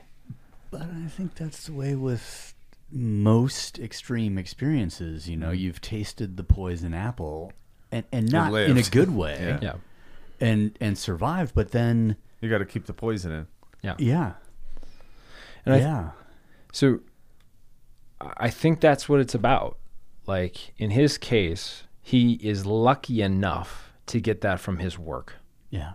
And I have a very active job, but I don't have that kind of an active job where I But if I- he's and if he's not getting it there, I mean, it's I always Where's used he to joke about yeah. What, what you know how how does that manifest in life? And um, some point a long long time ago, I was just you know thinking about music and thinking about all of the fucked up artists who find their way into making music, and I was like, God damn. Yeah. If you go back to let's just I'll just use an example of people who think is a great humanitarian these days, but um, but just imagine if what would have happened if Peter Gabriel back in the early days of Peter Gabriel hadn't found music. Mm-hmm. What could have gone wrong?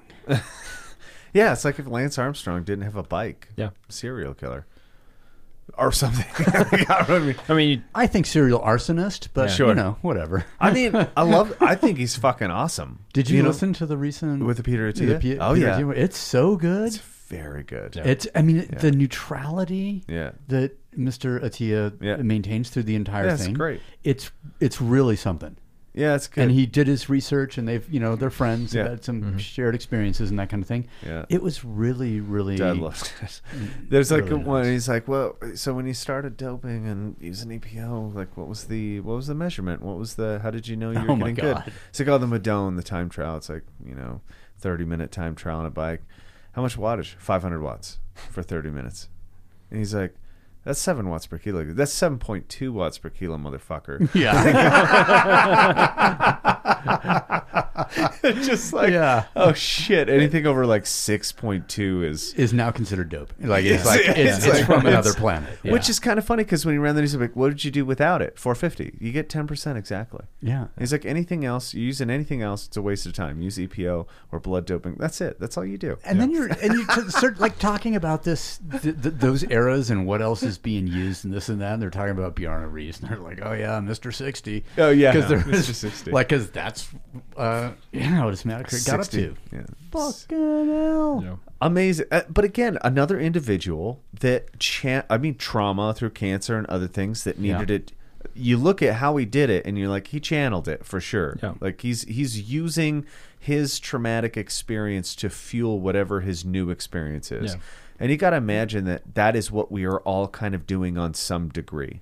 I think that's what we've always done. Yeah. I mean, you're, if we think going back 100,000 years, going back 10,000 years, going back 5,000 years, the idea that somebody is going to come at any moment and ram a fucking spear through your face, you know, and then rape everybody that you know, like that's that's traumatic. But that was a thing. That's how people grew up. That's how things like or a you know saber tooth tiger, which I understand that we're off a little bit in terms of years, but just Sure. go with it. Yeah. Um, comes and bites your fucking head Something off. a bear fucking eats you from the butthole up. Yeah, like, like- that's not a good experience. It's funny because they're like, okay, what's the trauma? I'm like, well, I have abandonment issues. Of course, I, of course, I turned into a climber because if I can tie you to the end of my rope, you can't leave, motherfucker. When I'm just like, you can never you get more than 60 meters away, and that's a modern rope. In the old days, they were only 45 meters long, Yeah. bitch. when you finally figure it out, it's Yeah. it's healing. Unhelpful. Jesus Christ. Well, that was fucking great. God damn. Thank you for coming on. Thanks for having shooting, me. Shooting some shit. We we were going to talk about. We spent. Uh, um, James called me and was like, "Hey, I'd like to do some intense jujitsu training," and I was like, Mm-hmm. "That seems like something that I need." And so we're at the end of the week of privates every day with Damon, going down, Oh, drilling, nice. training, and we are both fucked up from it Just tired. just Yeah. so Oh, I bet. fucked. But holy shit, did we learn a lot? Yeah, it was great. Oh, it was really great. good. It's cool when you concentrate for a Yeah. little bit, isn't it? Yeah. Oh yeah, I, I'm like, man, if I could do this every day, if I could handle. It, No, but you doing couldn't because you have No. to you have to interval it Sure, sure. in some way to, Yeah. to assimilate. Mm-hmm. So, so if I could do it on a normal schedule, which Yeah. I think is worth thinking about, like if you interval it, Yeah. you know, every two months you do an intensive week, Yeah. or something. Every other month, do an intensive week where you're just focused on learning. We're not doing that. It's not like the physical thing was all that. Be although we trained through it, and I'm pretty fucking sore, but I think just the mental, the amount of knowledge that was like. I don't know. I'm going to say passed through me because I didn't retain much of it okay, yeah. shocking. We joked every almost every day that um, people that are good at jujitsu have forgotten more jujitsu than I know. Yeah. yeah. like, and that that's where it gets weird. Yeah. So But it was a great week. I really appreciate you guys having me out as always. yeah, it was awesome. Thanks for coming on here. It's a good. Uh, And this was super fun. I had no idea what we were going to talk about. Neither And did I. We got it all. Yeah.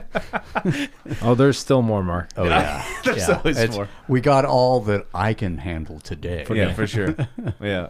Well, thank you. We'll do it Thank you. again. Yep. We'll we'll touch this up. Yes.